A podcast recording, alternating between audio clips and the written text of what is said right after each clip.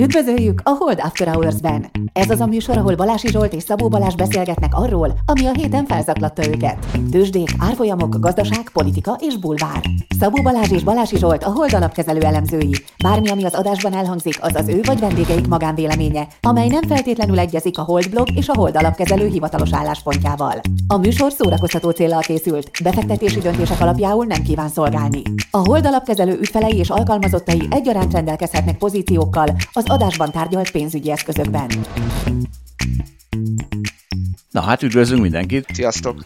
Sőt, jó reggelt kívánunk. Hozzászoktunk már Balázs ehhez a adásnak. kezdés. Hát, ko- korai, korai, de, de túlélhető, tudod, megbeszéltük. Örülök, hogy túlélsz. Na figyelj, mivel kezdjük? Hát talán ugye egy örömhírrel kezdjük. Kiosztottuk az első, bemondták a nevem a Hold After Hours-ban pólót, aminek jogosan büszke és jogosan boldog viselője Tecsi Dániel. Na hát gratulálunk neki, és az igazság, hogy én nem, ezt nem sejtettem, hogy ez egy ekkora szakadék, de hát egy új frontvonal nyílt az életemben, mert hát most már képzeld el, hogy a, a marketing osztályjal kell küzdenem, hogy legyen már még sok ilyen pólónk, hiszen jutalmazzuk meg azokat, akik érdemben hozzájárulnak a műsorunk tartalmához, de ők meg azt mondják, hogy hát ők nem tudnak egész nap pólót festegetni, és, és annyi jelentkező lesz, hogy már egy vietnámi gyerekfarut be kell vonnunk a holdalapkezelő soraiba, és akkor az meg lerontja az ESG szkórunkat. Szóval Á, durva, durva. Hát durva, Zsolt, elindultál a rádiós műsorvezetés útján, úgyhogy itt tartasz már, hogy pólókat osztogatsz a hallgatóknak.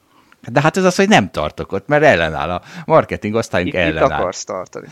Igen, itt szeretnék tartani. Na majd sok harcot harcolok, hát ha ezt is sikerrel. De ezt a hallgatóknak mondom, hogy nem kell feladni, lehet, hogy még lehet másnak is ilyen pólója, bár most épp szarul állunk. Viszont van, amiben jól állunk, vagy nem is tudom, hogy jól állunk-e, részben jól, részben rosszul. Ugye kiraktunk, az alapblogon is kín lesz, hihetetlen, hogy megint tényleg az van, hogy kicsit intenzívebbé válik a vírus, és mindenki megőrül. És ezt, a, ezt nem is tudom, hol olvastam, talán a, a múzsán olvast. Tehát a, akkor az őrület, amilyen pillanatban a sheriff kétszer a levegőbe szokott lőni, hogy most már mindenki kussoljon és nyugodjon le. Szóval az a helyzet, hogy ugye most Magyarországon is ez a brit mutációja a vírusnak, ez abszolút elburjánzott, állítólag már 80-90 százalék közt van, és ennek van egy új tulajdonsága, hogy a gyerekek közt nagyon terjed, míg a korábbiak nem terjedtek. És ennek pedig az a következménye, hogy egy olyan szűz területre vetődött rá ez a vírus, ahol gyakorlatilag nulla a nyájimmunitás, és ugye az iskolákban össze voltak zárva, meg az óvodákban. Tehát a szuperterjedésnek a legtermékenyebb táptalaja ez, Úgyhogy ezért láttuk ezeket a borzalmas számokat, amiket láttunk a elmúlt hetekben, nem csak Magyarországon, de talán még Európában is, bár Magyarország messze a legrosszabb. Tehát ehhez akkor hozzá kell tennem most akkor új Péter szavait. Elnézést egy kicsit. Ez a kora reggeli kerés egy kicsit engem is összezavart. Szóval itt tartunk a vírus mesében, de ez az öröm része, amiben van egy kis öröm, és ez megint új Péter szavai lesznek. A New York Times top listája szerint már top 10-ben vagyunk egy főre jutó lakosság arányosságilag. És nem mondom, hogy a dobogó tizedik foka nem csillog szépen, de még jöhetünk följebb, és sajnos úgy tűnik jövünk is. Portugáliát simán befogjuk, sőt Olaszország sem elérhetetlen. És most jön a csimborasszója. Nehéz elképzelni, mi lenne itt ingyen parkolás nélkül. És akkor itt, itt volt az, hogy most akkor szokás szerint egy kicsit szittuk a kormányt, mert hiszen mennyit töketlenkedett az elmúlt egy évben, és mennyit lehetett volna fölkészülni, például ez az oltás dologra.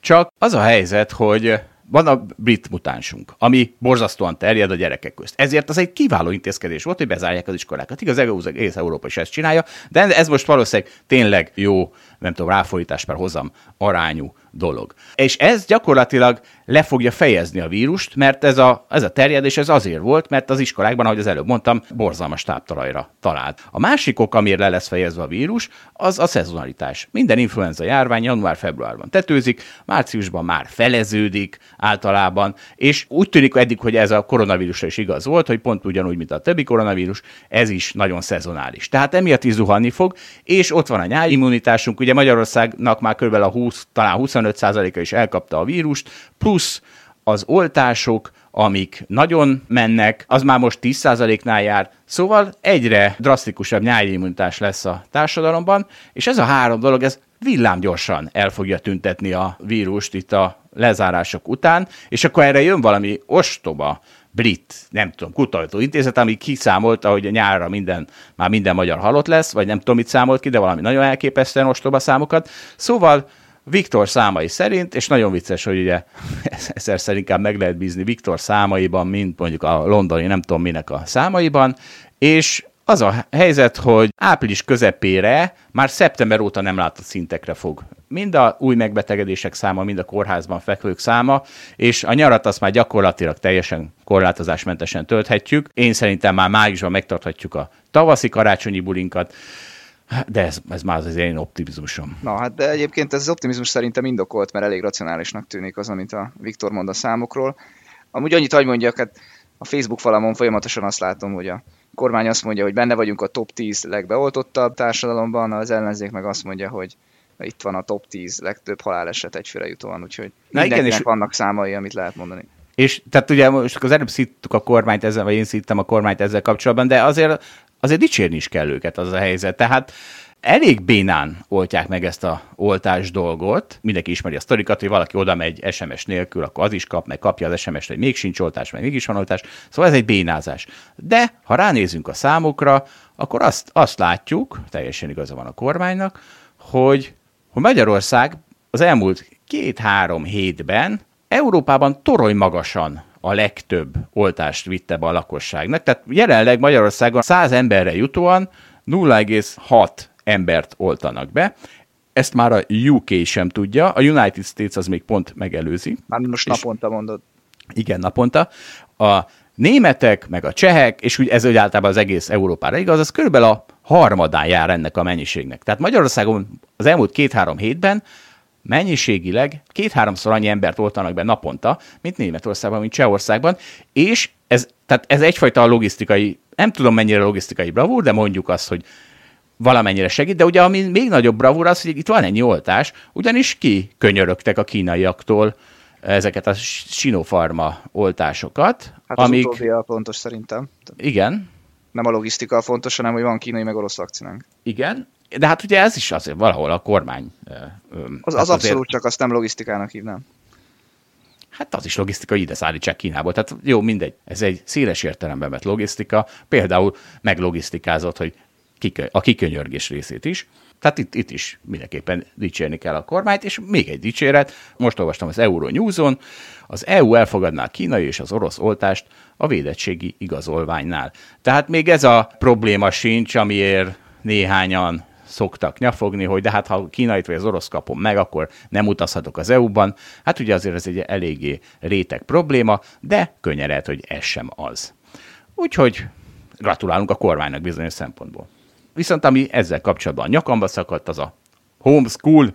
Megint itthon van minden gyerekem, lehet, hogy ezt most itt a podcastben is majd hallják a kedves hallgatók.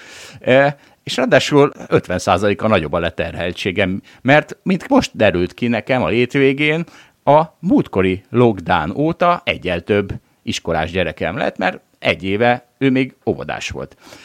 És akkor ugye pont, hogy elsős. Hát az meg a legdurvább ilyen online oktatás szempontjából és nem csak nekem, hanem a tanároknak is, és hát képzeld Balázs, visszajutott hozzám, utasítások vannak, online óra utasítások, amiben benne van az is, hogy a tanárnő nem szeretne filmesztelen apukákat a háttérben.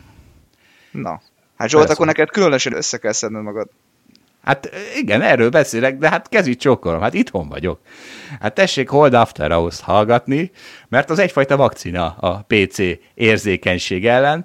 Nem a világtól követeljük, hogy olyan legyen, ami engem nem zavar, hanem megkeményítjük a szívünket, adaptálódunk, evolválódunk a köntösben tüsténkedő apukák látványához is. Zsolt, nem válsz egy kicsit sokat ezektől az alulfizetett tanároktól? Ez van Balázs, az élet kemény, Na és akkor hát ez egy olyan sztori volt, amit nem tudok részvény emelkedésre visszavezetni, akárhogy is próbálom, de hát nagyon sokat igen. És ugye az a helyzet, hogy Szerinte Balázs azt a háttérinstrukciót kapta, hogy ahányszor én bemondom, hogy a részvények emelkednek, akkor neki azzal kell ellenpontoznia, hogy de egy másik az meg bezzegesik. Ezzel átlagban azért stagnáltatva a részvényeket a rádióadásunkban. Hogy van ez Balázs? Hát figyelj, az, hogy az elektromos autók mondjuk hogy összeomlottak mindegyik, az, az jót tette a lelkemnek. Végre úgy érzem, hogy az önbecsülésemet egy kicsit visszanyertem, hogy egy éve mondogatom, hogy majd egyszer ezek nagyot fognak esni, hát igaz, előtte ötszöröztek, de most, de most azért tényleg volt nagy esés, tehát 30-40 százalékokat, sőt valamelyik 50 százalékot is talán simán estek a csúcsaikról. Hát jó, mondjuk a tegnapi nap, most amit szerd reggel veszük fel az adást, az mondjuk egy nagy visszarendeződés volt, mert most csomó ment vissza 15-20 százalékot, de azért most úgy érzem, hogy volt miről beszélgetni. De jó, várjál, tehát itt most akkor, hiszen mert a múltkor a broker mentalitásnál ezt nem mondtam, hogy még az is egy broker mentalitás, amikor ugye tiltakoznak az ellen, hogy egy részvény emelkedhessen több mint 30%-ot, és akkor amikor 50% emelkedés után én még azt írom egy hírlevélbe, hogy hát ez innen még simán emelkedik, akkor fölháborodnak, aztán azt írom, hogy meg még aztán is még simán emelkedik, akkor már rámborítják a monitort, és aztán az történik, hogy miután emelkedett, de ez egy konkrét példa, tehát mondjuk a Richter fölment 50 ezerig. Ez mondjuk valamikor 2000-es évek eleje, de hát tízezerről. Hát ugye ez minden brokernek a kívül áll a percepcióján, tehát ilyen nem is létezik, hogy mondjuk ötszerezik egy Richter részvény, és akkor 50 ezerről visszaesett 35 ezerre, tehát esett 30 százalékot. És ekkor azt tudom hallani az előttem lévő sorból, hogy na ugye, az én ügyfeleim soha nem lesznek benne ekkor az zuhanásban. És akkor mondom neki, hogy hát figyelj már, te az utolsó ügyfelednek az utolsó Richter részvényét az 30 ezer forinton adattad el, tehát hogyha még most meg is várta volna ezt a 30% zuhanást, meg mindig sokkal jobban állna, ha most adná el, hát ez hogy, ez hogy tudod ezt mondani? Na és akkor ilyenkor van az, hogy akkor verekedésbe torkollanak a brokerek, elemzők, összecsapás.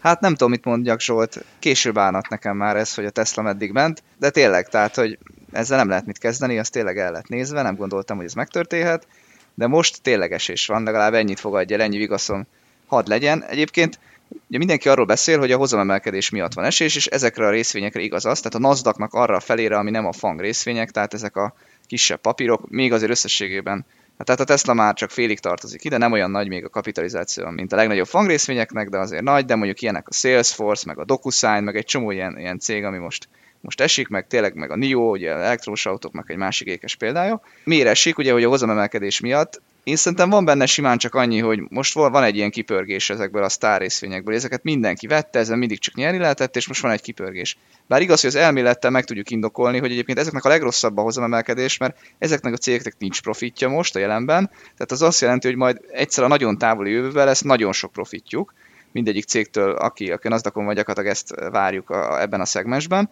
és hogy ugye ezekre a távoli lejáratokra hat leginkább a, a hozamemelkedés, hiszen ott üt be leginkább ez a diszkontrált emelkedés. A jelenbeni cashflow-kra, amit egy jó kis hagyományos részvény tud csinálni, azokra, azokra talán annyira ugye nem üt be. Tehát ez szimpla matematika, ez a kis hozamemelkedés, ami, ami most történik. Úgyhogy mondhatjuk, hogy racionális a, a piaci hozamemelkedés szempontjából, bár szerintem az összességében az van benne, hogy most kimegy ez a hype ezekből a papírokból, és hát azért is gondolom, hogy így van, mert, mert tényleg ez most csak a részvénypiacnak egy, egy része esik, tehát a hétfő nap az olyan rotáció volt, amit még soha életemben nem láttam, hogy a Nasdaq esett 2%-nál is többet, az S&P közben pluszba zárt, úgyhogy egyébként ennek a két indexnek szerintem a 30-40%-a ugyanaz, mert a fangrészvények mind a kettőben nagyon nagy súlyt képviselnek. Közben a Russell 2000, meg nem is tudom, talán plusz egy, plusz egy százalékban zárt, tehát ez azt jelenti, hogy azok meg ráadásul pluszba zártak. De Balázs, azért itt most két téma is van, amivel nagyon szeretnék foglalkozni. Egyrészt, hogy azért csak megpróbált beleszuszakolni ezt a fundamentális magyarázatot, aminek semmi, de semmi értelme van rövid távon. És ugye ez, ez, a, ez az összecsapásunk, ez folyton van köztünk. Tehát én mindig megragadom azt a lehetőséget, hogy odaszúrjak ennek, amikor fundamentálisan megmagyarázzuk, hogy az egyik nap miért megy az egyik rész, hogy erre megy arra. És erre volt most is példa, és nem is értem, hogy miért ezt a NASDAQ meg ilyen hülyeségekkel magyarázott, mert a NASDAQ az jó, de ugye azt történt, hogy a NASDAQ zuhant, meg ezek a nagy papírok, meg a tech papírok zuhantak, és eközben például az európai ingatlan szektor az ilyen, ugye, most mondok egy konkrét példát, tehát Átrium, az nem itt tudom, azért valamelyik pláza itt Budapesten, nem Balázs? Van ilyen? átrium, Budapesten pont nincs, de a régióban, Lengyelországban és Csehországban tulajdonol ingatlanokat. Tehát az átrium, az kilőtt délelőtt, és plusz 12%-ban volt. És akkor erre valaki meg is írta, hogy hát e mögött biztos, hogy van valami fundamentális ok, mert olyan nincs, hogy ez, ez csak úgy magától. És akkor ilyenkor meg szoktam tenni azt a pikírt megjegyzést, de szerencsére itt verekedés azért nincs belőle, hogy hát olyan, mintha nem a fundamentumok mozgatnák a részvényeket, de hát az lehetetlen, és aztán az történt, hogy az átrium ez délutára már visszajött csak plusz 8%-ba, viszont az Unibail, ami egy nagyon hasonló európai ingatlan, kereskedelmi ingatlan szektor cég, az ment föl plusz 12%-ba, és akkor Balázs büszke lehetsz rá, mert akkor viszont már nem írtam azt meg, hogy na hát mi történt, az átrium fundamentálisok biztos átment a Unibail fundamentálisokba. Büszke vagy-e? Hát büszke vagyok, büszke vagyok, de tehát szerintem ezt meg kell értened, hogy aki fundamentális elemző, az mindig megpróbálja utólag megmagyarázni, hogy mi miért történtett. De amit mondtam a korreláció kapcsán, azt azért tartom, hogy itt valami olyan dolog történt hétfőn, ami nagyon-nagyon nem szokványos, hát ezt ki lehetne mutatni, hogyha most itt csinálnánk rá egy Excel-t, hogy és akkor még nem is, ugye most Amerikán belül magyaráztam el, hogy a Russell 2000 fölfele ment, a Nasdaq meg mínusz 3 hogy na ilyen aztán tényleg nem szokott lenni, szerintem ez nagyon izgalmas, de ehhez képest a DAX meg valami plusz 2-3-at csinált. Ilyen sem szokott lenni. Ez olyan van, hogy Amerika meg Európa egyik pluszos, másik mínuszos, de, de azért ennyire extrém, hogy egyik plusz 3, a másik mínusz 3, az a két index, az elég, elég durva. Na ezért mondtam, hogy miért nem, tehát hogy Európában mennyivel jobb példák voltak erre. Egyébként azzal egyetértek, hogy rövid távon nem a fundamentumok mozgatják a, a dolgokat, mint ahogy mondom, most éppen egybeesik a kettő, mert hozamemelkedés miatt is esnek ezek a kisebb nazdak papírok, de szerintem egyébként egyetértve veled, nem ez a való sok, most van egy menekülés és kész, nem kell ezt túl gondolni. Jó, persze, csak ilyenkor elmérés szinten egyetértesz velem, aztán valahogy mégis mindig előkerül, hogy na jó, de azt mondták Biden csomagjára, hogy 14 hát, dollárra így van, lesz. így van. Nézd el ezt az, az én korlátoltságom. Jó, oké. Okay. Ezt, ezt kérlek, el kell nézned. Küzdök vele, de ez van, és akkor majd mindjárt, úristen, mennyi téma van, hever itt az asztalon ezzel kapcsolatban. Na és, és egyébként megy ez a küzdelem a holdalapkezelőben is, hogy most mi az, amit látunk? Egy rotáció, ennek én vagyok egy nagy harcosa, hogy egy, tehát az történik, hogy tényleg nem a hozamemelkedés miatt csökken az értékeltsége a izéknek, hanem az történik, hogy a hozamemelkedés a trigger arra, hogy végre észrevegyék a idióták, hogy ki kell húzni a rohadrága részvényekből, amik ráadásul, amiknek a nyitás nem segít, és be kell húzni a nyitó részvényekbe, és ezért megy az európai ingatlan szektor, meg még a Carnival Ship se nagyon esett vissza. És ennek az ellenpólusa pedig a úgynevezett Fotex jelenség, aminek Viktor egy nagy propagálója. Ugye a Fotex jelenség az az, ez a 2000-es évek eleje, megint még a 2008-as válság előtt, rohant minden föl, a régióban is. És már nagyon unta, nem tudom, a tőzsde, most a Bétről beszélek, hogy a MOL, meg az OTP, meg a Mattál, meg a Richter, meg, meg az Égis minden nap mennek 2-3 százalékokat, néha 6-10 százalékokat, ki a fene fog már 10 ezer forinton OTP-t venni, de akár csak 8 ezer forinton. Úgyhogy akkor elkezdett a tőzsde, a tőzsdei spekulánsok leszivárogni az egyel gyengébb részvényekbe, ilyen mondjuk a Rába, meg a Fotex. És akkor azokat rángatta meg a piac, és azokban volt óriási emelkedés. Majd amikor már ott is volt nagy emelkedés, akkor meg még tovább lejjebb szivárgott a humetekbe, meg a szinergonokba és ezt hívjuk Fotex jelenségnek, hogy mikor, amikor már elérte a végét a óriási részvénypiaci rally, akkor meghúzzák ezeket a lemaradókat, és akkor Viktor szerint most is ezt látjuk, mert hiszen mindig ugyanazt látjuk, amit az elmúlt száz évben láttunk, tehát ez is egy konstans harcunk. Most is azt látjuk, hogy miután a vezetők, mert ugye az tényleg az egy sajátságos dolog, hogy eddig a piaci emelkedés, ezek a fangok, meg a technológia, meg például ugye a félvezető szektor vezette, és ezek most mind óriási pofonokat kapnak, és azt mondja Viktor, hogy hát 2007-ben is ezt hallgatta, hogy akkor úgy hívták, hogy decoupling, hogy majd az lesz, hogy jó, hogy esnek az eddigi vezetők, de erről lecsatlakozik az emerging piac, aztán persze fölmosták a padlót az emerging piacsal is teljes egészében, és akkor neki az az elmélet, hogy most is ezt látjuk, szerintem meg nem. Tehát szerintem, szerintem rotáció, amiről Balázs is mesélt, hogy a háttérben nem fogytak el a az emelkedést indukáló tényezők, amik nem fundamentális okok, hanem egyszerűen az, hogy a jegybankok végtelen pénzt nyomtatnak, nincs más mit vásárolni, még Biden is beszállt a pénznyomtatásba, tehát, hogy egyszerűen a részvények emelkedniük kell, csak most végre rájöttek, hogy nem azoknak, amik már lehetetlen áron forognak, hanem esetleg az olcsó részvények. Zsolt, sajnos tudod, küzdenet kell velem, úgyhogy megint mögé teszem a fundamentálisokat, tehát a rotációnak abszolút azért van oka.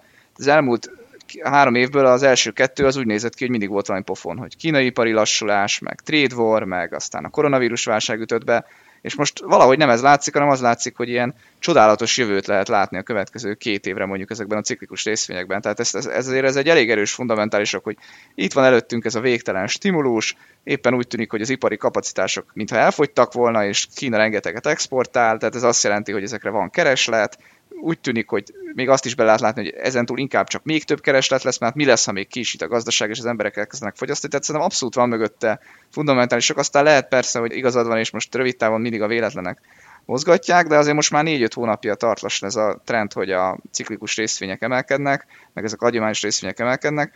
Egyébként én pozícióban ülök, tehát ezt meg kell jegyeznem, amikor amellett érvelek, hogy egyébként én is rotációhívő vagyok.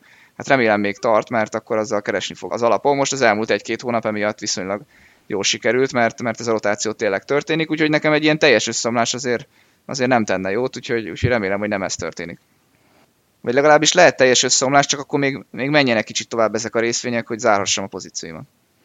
Ú, ez utóbbit nem értettem. Tehát nem mindegy, hogy melyik szintről fordul le, és adod de Tehát ugye, na jó, mindegy. Ez utóbbi nem, nem, nem nagyon nem. Ért. Hát mert most még ugye nem adom el, és aztán lenne olyan szint, ahol eladom, és akkor utána már bátra jöhet az összeomlás. Ja, tudom, mert az összeomlás előtt fogod eladni, Zsolt, de nem, nem lehet mindenki Nem, nem, pont, hogy utána. Nem, tehát nem az összeomlás után, hanem amikor elkezdődik az összeomlás, összeomlás legelején fogod eladni. Tudod, hát, én nem tudom nem eldönteni, mikor van korrekció, meg mikor van összeomlás. Nem, nem tudom kell a, Nem kell a legelején. Hát csak te tudod. Nem kell a legelején. Ez, ez Zsolt, megpróbálod... hányadik százalékos esésnél, ezt tényleg a hallgatók is biztosan csak hányadik százalék esésnél dől hát el, hogy ez most korrekció vagy összeomlás. De ezt, ezt nem tudhatod, mert hiszen ezt csak akkor tudod, utólag tudod, hogy hány százalék esésnél adtad el. Akkor, amikor nem emelkednek a részek, hát ilyen borzasztó egyszerű. Na mindegy, erre lesz erről még szó.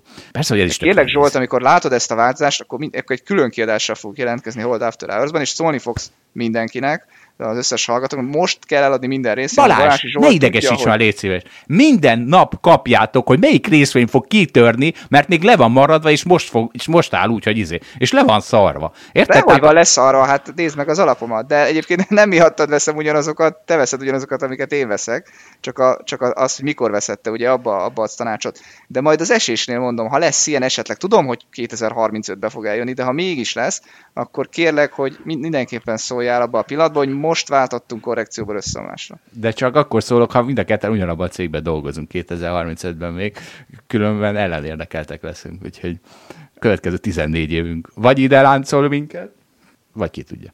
Hát te már lehet, hogy nyugdíjas leszel. Így van. Így van. Telefonálj hát, már be, majd légy szíves, akkor majd lehet, telefonálj be. Félre rakom a, izé, a virág öntöző kannámat, és betelefonálok az adásra. Jó, na, ezt meg fogom köszönni. Na és Goldman Sachs meg ezektől hozok néhány olyan piac magyarázó mondatot, ami szerintem most itt érdekes. Ugye mindenki a túlpozicionáltság, meg a borzasztó jó hangulat miatt aggódik, én is, tényleg mindenki. Ez az egyetlen, ami félelmetes. És ezzel szemben viszont vannak jó hírek is. A Goldman például azt mondja, hogy annyival jobb lesz az amerikai növekedés, mint amire most még számítanak az emberek, hogy az bőven leküzdi ezt a szembeszelet, amiről az előbb beszéltem. És azt mondja, hogy a, van nekik is egy sentiment indikátoruk, ami ha gyorsuló növekedés van az Egyesült Államokban, akkor a amerikai részvények általában smartly, okosan emelkedtek a következő két hónapban, ami nem tudom mi az, hogy okosan emelkedtek, de Balázs lehet, hogy az pont azt jelenti, hogy a okos befektető pont eladja a két hónap emelkedés végén, nem? Hát, nem, szerintem ez, ez arról szól, hogy amikor elolvastam ezt, hogy US Equity Standard to Rise Smartly, akkor úgy éreztem, hogy ú, ez biztos nekem szól, hogy hát az én részvényeim, azok a, azok a smart részvények, amiket én veszek, és ez ugye mindenki, aki olvassa ezt az elemzést, úgy érzi, hogy hát az ő részvényei, azok, azok, a smart részvények, azok fognak emelkedni. Úgyhogy szerintem ez egy, ez egy elég jó mondás azt mondani a jövőre. Mi is mondjuk a hallgatóknak, hogy, hogy hát igen, a, a kedves hallgatók az okos részvények fognak emelkedni, amiket az okos befektetők vesznek, és mindenki magára ismerhet. Nem, hát mindenki ránk ismerhet, hiszen mi vagyunk az okos holdalapkezelő, amik, és ezért az okos részvényeket rakjuk az okos alapjainkba. Na, hát ez a Goldman Sachs, ez a holdalapkezelőt reklámozza, ez rendes van, tőlük. Ja, és hozzáteszi, hogy ezt úgy, ezt úgy lehet megérteni, hogy bizony, ha ennyire kifeszítettek a piacok, hát akkor egyszerűen csak afelé tendálnak, hogy még kifeszítettebbé válnak, például a FOMO, ugye a Fear of Missing Out miatt, ami, ami egészen addig, amíg aztán a rugó vissza nem pattam, és egy másik ilyen nagy elemző mondja, hogy, és ezt én is hoztam már nektek ábrán, hogy a money market fundokban még mindig eszement pénz van. És ugye azok, azok nulla hozama van, és sokkal több pénz van, mint amennyi a vírusválság előtt volt. A Goldman becslései szerint a háztartási részvényvásárlás az nagyobb lesz 2021-ben, mint a részvény visszavásárlás, ugye a vállalati részvény visszavásárlás.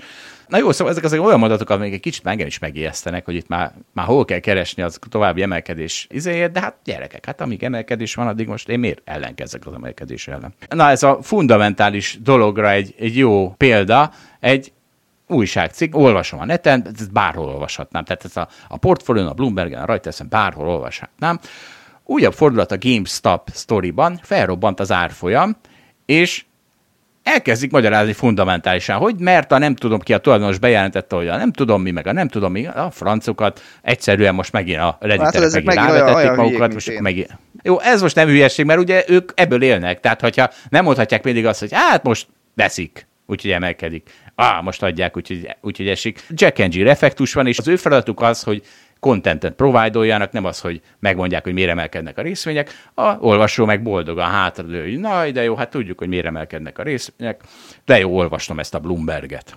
Szóval ők az igényt elégítik ki ők nekik nem az a feladatuk, hogy tudják, hogy miért emelkednek a részvények. Jó, hát a Game, ebbe a GameStop sztoriba én is, és? én is én se keresném a fundamentumokat. Bár egyébként szerintem azt, azt lehet tudom képzelni, hogy a GameStop így hajazott rá, hogy na azért most dobjuk már be egy jó hírt, azért most eléggé reflektorfényben vagyunk, nem mindegy, mit mondunk. Nem egy átlagos negyedéves jelentésről lesz szó. Ó, nem tudom. Na figyelj, és akkor most egy kicsit, tök jó az a podcast, mert amikor jártam mondjuk, mondjuk a párbeszéd a gazdaságban, ami mondjuk egy vitaműsor volt, és akkor utána két-három napig nem tudtam aludni, hogy úristen, akkor ott miért nem azt mondtam, hogy, miért nem azzal vitatkoztam, hogy, stb. De most itt ez nincs. Ugyanis például ugye meghallgatom utólag a múlt héten Laci is epizódunkat, és jobban megértem, amit ő érvelt, és akkor végig gondolom, hogy miket lehetett volna még ellenérvként mondani, és akkor most elmondom. Tehát nekem az a gyanúm, itt most több, szerintem többször fogunk foglalkozni a múlt heti Laci adással, hogy hogy Szabó Laci hamarosan betelefonál majd az adásunkba. Tehát kezdjük. Ugye Lacinak az volt a hozzám vágott inzultusa, hogy hát én kapkodok, mint a gyerek a cukorkaboltban, hogy mindenhez kapkodok, és nem értettem, hogy, hogy miért próbál egy ilyen negatív narratívával illetni, ami szerintem pont hogy egy nagyon pozitív narratíva, mert én azt csinálom, hogy van a hold alapkezelő, ami kiválóan kiválasztja a olcsó fundamentálisan alulértékelt részvényeket, és én csak ebből a halmazból erre a halmazra rakok rá még mondjuk két-három filtert, és veszem meg én azt magamnak, ami nem csak value szempontból, hanem még a két-három filter szempontból is jól néz ki. Tehát én nem minden után kapkodok, hanem pont, hogy sokkal kevesebb után, és az történik, hogy a holdalapkezelő nagyon bő csapata megoldja a munka dandárját, és így már nekem nem mindenfelé kell lövögetnem, hanem pontosan nagyon fókuszáltan tudok lövöldözni. Próbáltam ezt megérteni, hogy Laci ezt miért próbálja negatívan feltüntetni, de az a helyzet, hogy azt hiszem megértettem, bár biztos, hogy Laci vitatkozni fog majd a értelmezésemmel. Szóval az a helyzet, hogy hát Laci, ugye, ahogy ő maga is mondta, 90-es években kezdte ezt a tőzsdésést, zsúfolt tőzsdetermekben, és magányos farkasként. Tehát akkor még nem volt mögötte egy holdalapkezelő csapat, csak magára számíthatott, meg a hat lövetőjére és ott volt vele szembe a világ összes részvénye, meg a világ összes befektetője, meg a zsúfolt tőzsdeterem. Így aztán persze, hogy nem hisz abban, hogy több iskolát kiárva valaki szintetizálja ezt a tíz próbázók tudását, és egy ilyen csapatmunka segítségével esetleg kihasználja. Egyébként úgyhogy sajnálom Balázs, tehát akkor el, elnöki direktívák miatt arra vagy kárhoztatva, vagy jó sokszor egyedüles pofára, mert olyan nincs, hogy a rutinosabb kollega esetleg belenyúljon ebbe a folyamatba, Laci szerint legalábbis, mert hogy ez, ez hiba, mert mindenkinek a saját hibáiból kell tanulni, és egy kicsit értem. Tehát érted, ő úgy szocializálod, hogy ő van, meg a hat lövetője. És ha valaki bele akar abba szólni, hogy az Amazon mikor jó sortolni, akkor mi a legkézenfekvő válasz? Hát, hogy lelövöd. Ugyanis akkor egyel kevesebb man standing, és tudja, hogy a zsúfolt tőzsdeteremből majd csak néhányan lesznek 20-30 év múlva még a tőzsdén, és neki ne okoskodjon senki, majd ő azt tudja, hogy mi van, azt hiszem, hogy én ezzel tudom megmagyarázni, hogy mivel Laci úgy gondolja, hogy az elmúlt száz évben a, az ő és a hat lövetője volt, azért az nem lehet, hogy most már 2020-ban esetleg a csapatmunka az, ami a tőzsdén a részvény stratégiákat meghatározza. Mit szólsz ez az elméletemhez, Balázs? Hát nem tudom, szerintem ez egy örök dilemma belül az alapkezelőben is, hogy melyik a, a jó stratégia egy adott egyén számára. Inkább járjon be új utakat, és akkor nincs ott az, hogy a csapathoz tud olyan egyszerűen csatlakozni, de ha bejön, akkor az nagy értéket teremt, mert a, stratégiája, meg a tudása, az egyébként diversifikálja azt, ami, ami eddig volt, bekerülhet esetleg az alapja a többi alap mellé, és akkor az a vagyonkezelt ügyfelénknek egy nagyon nagy hozzáadott értéket jelent. De sokkal egyszerűbb, meg kézenfekvő persze a közvetlen abba, amit a csapat csinál, és akkor segíted ezt a csapatot. Egyrészt könnyebb dolgod is van talán, mert nem kell új dolgokat felfedezni, másrészt lehet tényleg, hogy nagyobb hozzáadott értéket tudsz abból kicsiholni, hogy már van egy nagy tudás, amire építhetsz, Úgyhogy szerintem mindig egy dilemma. Én azért inkább az előbbire próbálom magam ösztönözni, hogy legyenek azért új utak is benne, meg új részvények is benne, pont azért, hogy hát ha ez mégiscsak hosszú távon több értéket teremt. Tehát nekem a Lacinak a hozzáállása ilyen szempontból bejön. Hát igen, ez olyan csapatmunka, tehát a kapus kapuskodik, a hátvéd hátvédkedik, a csatár gólt lő. Igen, de például messz, messziről nézve még én is egyébként azért a csapathoz húzok, hiszen fundamentálisan gondolkodom, hiszen én is keresek új részvénybefektetéseket, hiszen én is ott vagyok azokon a beszélgetéseken, amikor a, nem tudom, a, közösen a makróról beszélünk, tehát ezek, ezek mind-mind abba az irányba hatnak, hogy, hogy azért a gondolkodás az elmegy egy ilyen közös irányba, ezt nem lehet kiszűrni, talán nem is kell, nem tudom, meg kell találni valahol ezeket a egészséges határokat, ez nyilván minden egyén másképp gondolja, mint ahogy te is mondod, hogy a fundamentális részét teljesen átveszed az elemzésnek, és te úgymond csak filtereket teszel a, az egészre rá. Ha egyébként ez hoz minden évben 30-40 százalékot, akkor viszont nem kell tovább gondolkodni, mert akkor megvan a megoldás, akkor nem szabad neked belállnod abba, hogy na, de te még annyira ügyes is vagy, hogy te még saját részvényeket is találsz, mert hogyha mert, hogy nem, ehhez nem értesz, meg ezzel nem akarsz foglalkozni, akkor azt nem kell csinálni. Mindegy, hát ez bonyolult, mert nagyon sok dimenziós, hogy az időzítésbe kire hallgatsz, hogy a részvénykiválasztásba kire hallgatsz, hogy a makróba kire hallgatsz, hogy melyik makróba kire hallgatsz, melyik elemzőházat olvasod el, melyik embernek a véleményét hallgatod, melyik, melyiket tudod egyáltalán befogadni. Tehát ez egy ilyen nagy katyvasz azért az egész. Úgyhogy eh, még, nekem még alakul ebben a, a véleményem, hogy itt, uh, itt mi, mi, mi, a jó helyzet. Uh, szerintem az, az, azért nem hátránya, az ember próbálja a saját útját járni összességében. Jó van, hat lövetű legyen. És figyelj, volt most egy óriási, ezen a héten egy óriási nagy fundamentális fogásunk, vettünk valami fúrófejet, vagy én nem tudom, mit vettünk Balázs? Nem fúrófejet vettünk, egy hajót vettük. Igazából egy céget vettünk, ami majd vesz egy hajót, tehát tök bonyolult az egész, de valóban Zsolt majdnem eltaláltad. Az a poén benne, hogy ez egy viszonylag fiatal hajó, ami, ami egy ilyen fúró tehát ő alapvetően olajgáz kitettségekre fog majd menni, hogyha azok egyébként jól teljesítenek, fölfele a tőzsdei részvény. És a sztori benne az, hogy egyébként ez egy 6-7 éves hajó, amit nagyon olcsó meg lehetett venni, körülbelül a 10%-án annak, amennyire építették, és egy ilyen hajó azért tud élni akár 20-25 évig is. Tehát reméljük, hogy majd kapni fog szerződést, és akkor sok pénzt fogunk belőle keresni. Ez egy, ez egy igazi nagy kockázat, nagy hozamjáték. És ugye az egy nagy hozzáadott értékünk, hogy ez nem ez máshoz nem nagyon jut el, tehát ezt tőzsdé nem tudod ezt megkapni. Ehhez mi kellett, hogy ezt mi kapjuk? Kellett az a kapcsolat, hogy van például kapcsolatunk egy norvég broker céggel már a hajós tapasztalatainknak megfelelően. Kellett az, hogy a Szőcs Gábor, aki az energiaelemzőnk, szorosan kövesse ezeket a típusú részvényeket. Kellett az, hogy egyébként ez egy nap alatt jött ki ez a tőkemelésről szóló, vagy IPO-ról szóló hír, ez mi pont ott üljünk a gép előtt, és, és többen ezt lássuk, hogy mi történik tehát ez, ez inkább valóban nem a kis befektetőknek ment ez a deal. Ezt abszolút egy, egy intézmény képes megcsinálni. Na és idézek egy sort, mert hát figyelj, hát ha ez nem csajozós, akkor nem tudom mi az. Megvettük a Best in Class Drill Ship-et. Igen, vettünk egy Best in Class Drill Ship-et, ami nem az egészet, csak egy részvényt vettünk, ami, ami ebbe fektet. De hát igen, nem tudom, hogy csajozósnak lehet ezt találni. Jó no soy marinero, soy capitán. Na, az már, az már csajozósabb, hogyha, hogyha ha eljutsz ha a hajóra, a... és ott azt énekelgeted, azt már meg fogom tudni érteni. Ne, hát de te vagy a kapitány. Hát, Ennek van én, csak, én csak egy kis tulajdonos vagyok, és nem is én vagyok, hanem az ügyfelek. Ó, és azt de, de egyébként benne vagyok, hogy egy kicsit kapitánynak képzeljem magam. Jó érzés. Lehet, hogy átállunk a Old After pólók helyett kapitányi sapkákat fogunk igen. nyomkodni. Egy best in class drillship kapitányának lenni, annál nincs menőbb dolog. Na de, Na figyelj, most meg visszatérek egy kicsit Lacihoz, mert és ezért mondom, hogy be fog telefonálni, hát, ennyit foglalkozunk a múlt heti adással, akkor ő miért nem kap szót. És ugye neki volt egy nagyon erős szkepticizmusa azzal kapcsolatban, amikor mondtam, hogy hát most mi ebben a podcastben próbálunk a racionalitást, magjait elhinteni, hogy arra próbáljuk nevelni, és így felnevetett, hogy ah, jó, ez idealizmus. És egészen elképesztő jelenség, tehát hogy ugye egyrészt az, hogy szembe jött ezen a héten egy YouTube videó, egy TED videó, ahol Benjamin Zander, aki a Boston filharmonikusok szakmai vezetője, róla két dolgot kell tudni, két passziója van, vagy szenvedélye van a klasszikus zene, és az, hogy mindannyiunkat ráébreszen arra, hogy valahol legbelül ott van a klasszikus zene iránti szeretet bennünk.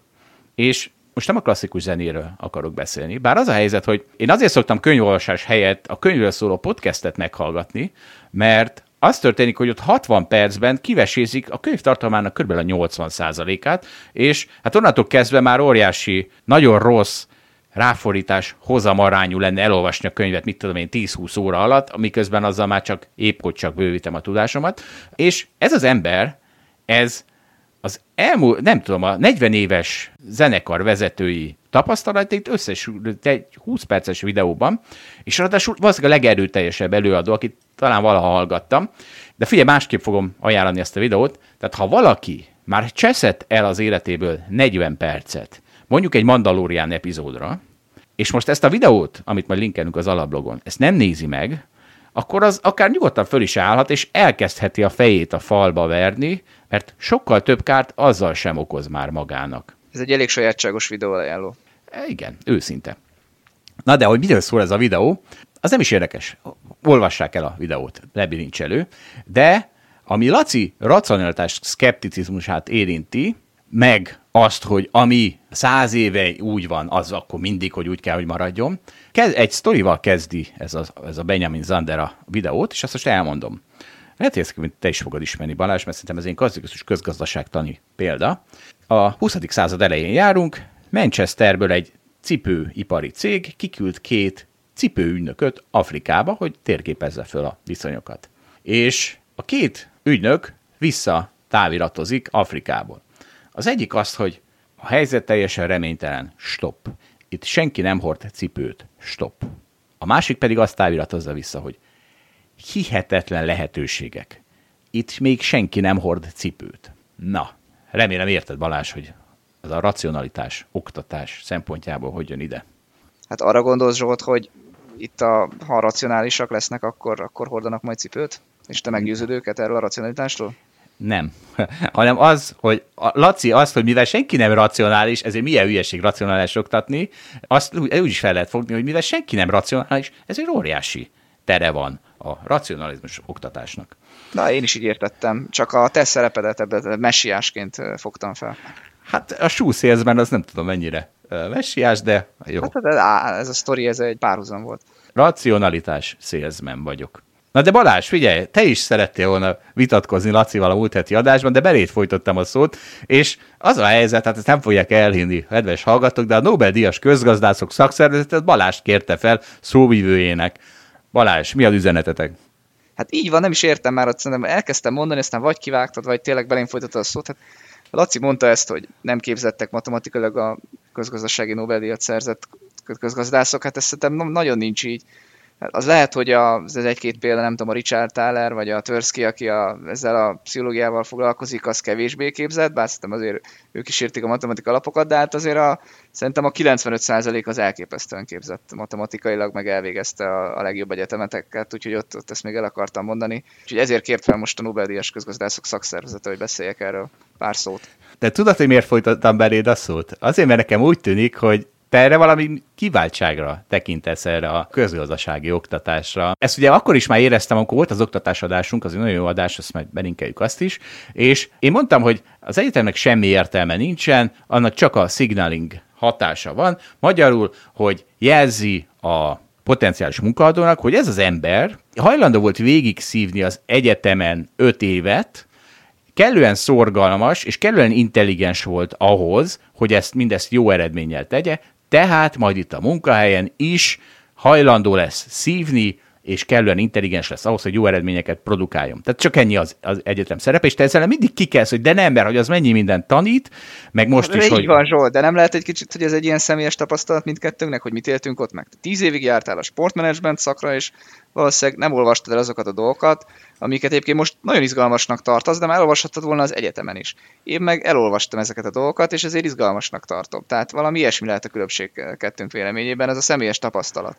Hát én szerintem meg az a különbség, hogy te 30 évesen még nagyban építesz az egyetemi marhaságokra, de 45 évesen már rájössz, hogy az, ami egyetem alatt történt, az persze az első öt évben az sokat befolyásol, de aztán annyira az azután érkező személyes tapasztalatok fogják befolyásolni a, a karrieredet, hogy igazából egy ilyen 20 éves táblatban már semmi jelentősége nincs az egyetemnek. Persze az első öt évben is ez a signaling, pont ez a signaling, ott igen. Én szerintem én inkább ebből fakadtatnám. A... Hát nem tudnék jobban nem egyet érteni, tényleg. Tehát ott a signaling, tehát itt, itt szerintem, most nézd meg, tehát az én diplomáim azok lehet, hogy Magyarországon a jobb helyekről vannak, a világban azért nehezen értelmezhetőek. Az, hogy az eltére jártam mondjuk alkalmazott közgázra, meg a Corvinus pénzügyi mesterrel, az szerintem Amerikában, vagy Angliában nem fog meghatni egyrészt sok embert. Tehát én nem gondolom, hogy a szignálingban egyrészt olyan erős lenne. Én pont az ellentetjét érzem, hogy azokat a gondolkodási struktúrákat, amikben azok, azóta is gondolkodom, amiket használok a munkahelyemen, legyen az a vállalatértékelési technika, vagy a makroökonómia, vagy a, csak úgy általában a közgazdaság, vagy logika, azok, azokról ott beszélgettem egy csomót, meg ott, ott tanultam róla, és azt azóta is használom.